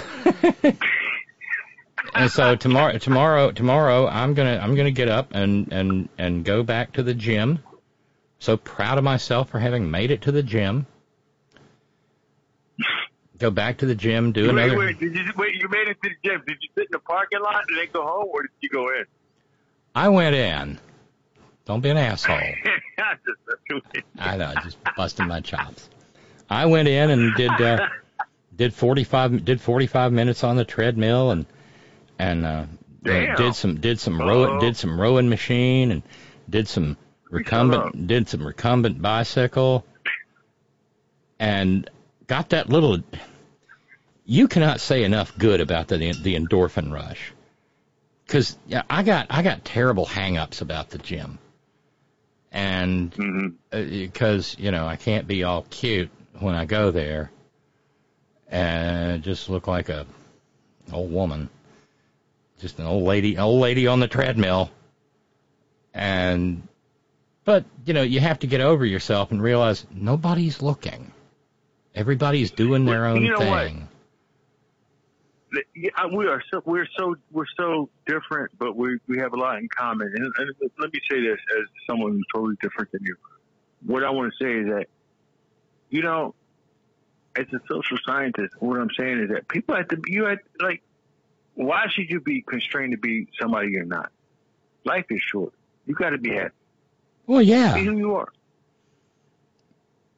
but why why so should you have to walk around miserable because other people got their problem? Don't make us. So other I, you know, I, s- problem. I swan. I, I swanned right in and hung up my little jacket and put my ear, put my earbuds in and, uh, You were like in the '80s, like flash dance. no, no, no, no, no. But I may, I may have to put, uh, I may have to put Maniac on. Man, man, oh man, you know what? I remember that. You see, we remember, man. That was big. You remember? Uh, we were on the same age. That was a big. I, mm. Oh, that We- movie was We huge. to pick up people and. And that it's just, thing, it, and I love it because it's just so very DeBerg. And uh, by the way, brother, uh, the brother deacon says uh, the chowder really hit the spot. Mm-mm-mm-mm-mm. I bet. I do too. Well, I got to get out of here. Been a great conversation. All right. Always is, my friend. Absolutely is. Todd, thank you so much. Well, thank you. And you, you're such a, you know, you you great at what you do, and um, everybody loves you. And um, keep your head up, and and you know. Yes, do what you and today do. we begin year 19 of uh, Ain't that some shit? year 19 of a standalone internet broadcast operation. Onward, right? Mm-hmm. Onward and upward. Be good, Todd. Talk to you soon. Bye. Bye. And so that's the program. A little bit of good news on the domestic front. Apparently, the UAW and Ford Motor Company have reached a tentative agreement for a new four-year contract after six weeks of strike. Go, U, go UAW, go! And so that if Ford if Ford uh, gets a an agreement, reaches an agreement, hopefully that will bring pressure to bear on General Motors and Stellantis. Most recently, the UAW uh, expanded their rolling strike to one of Stellantis's Ram pickup truck factories.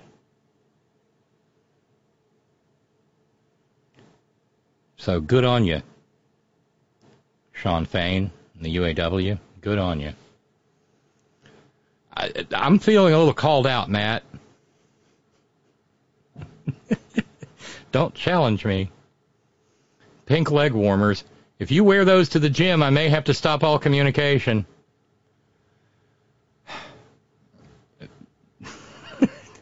There's there's there's there's no chance in hell. There is absolutely no chance in hell I will. My legs will freeze first. Doggone it. Pink leg warmers. Yeah, and fuzzy and, and fuzzy boots, right? The horror. The horror. Thanks everybody. We were a goose egg this evening. We are trying to we're trying to we're trying to finish October fully funded.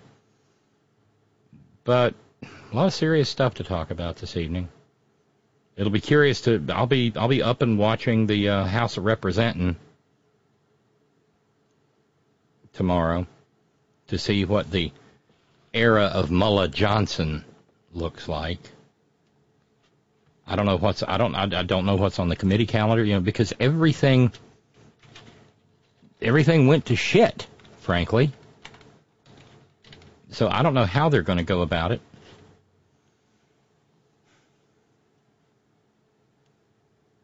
I'll be curious to see if anybody says anything about a certain shutdown. My money is still on they will shut it down. And heaven and, and heaven help Mullah Johnson if he introduces a continuing resolution that Democrats can vote for. And remember, he has he has very little experience, Mullah Johnson. And so this is literally the, the, the, the well-being of the nation in the hands of someone who is getting on-the-job training. I don't know about you, but that doesn't inspire confidence in me.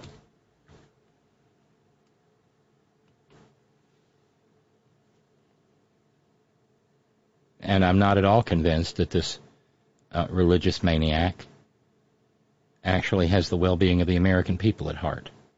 He has the well-being of the Alliance Defaming Freedom and the Heritage Foundation. And of course, his Orange God Emperor, Julius Geezer, at heart. And he has a soft spot for insurrection and domestic terrorism. Call me skeptical. Thanks, everybody. Thanks to our pa- Patreon and PayPal subscribers. Thanks to each and every one of you who share your precious finite time engaging in the program. Thanks to our a la carte contributors along the way. Y'all, y'all were amazing meeting the clean the ketchup off the walls challenge. Thanks, TJ. Thanks to our all volunteer staff. Thank you, Roger. I hope the bud trimming went swimmingly. Trimming swimmingly? Uh, thank you to our all uh, to our news ninjas. Thanks, Brother Deacon Asa. Glad you enjoyed the soup. I need the recipe. No, I mean it. I need the recipe.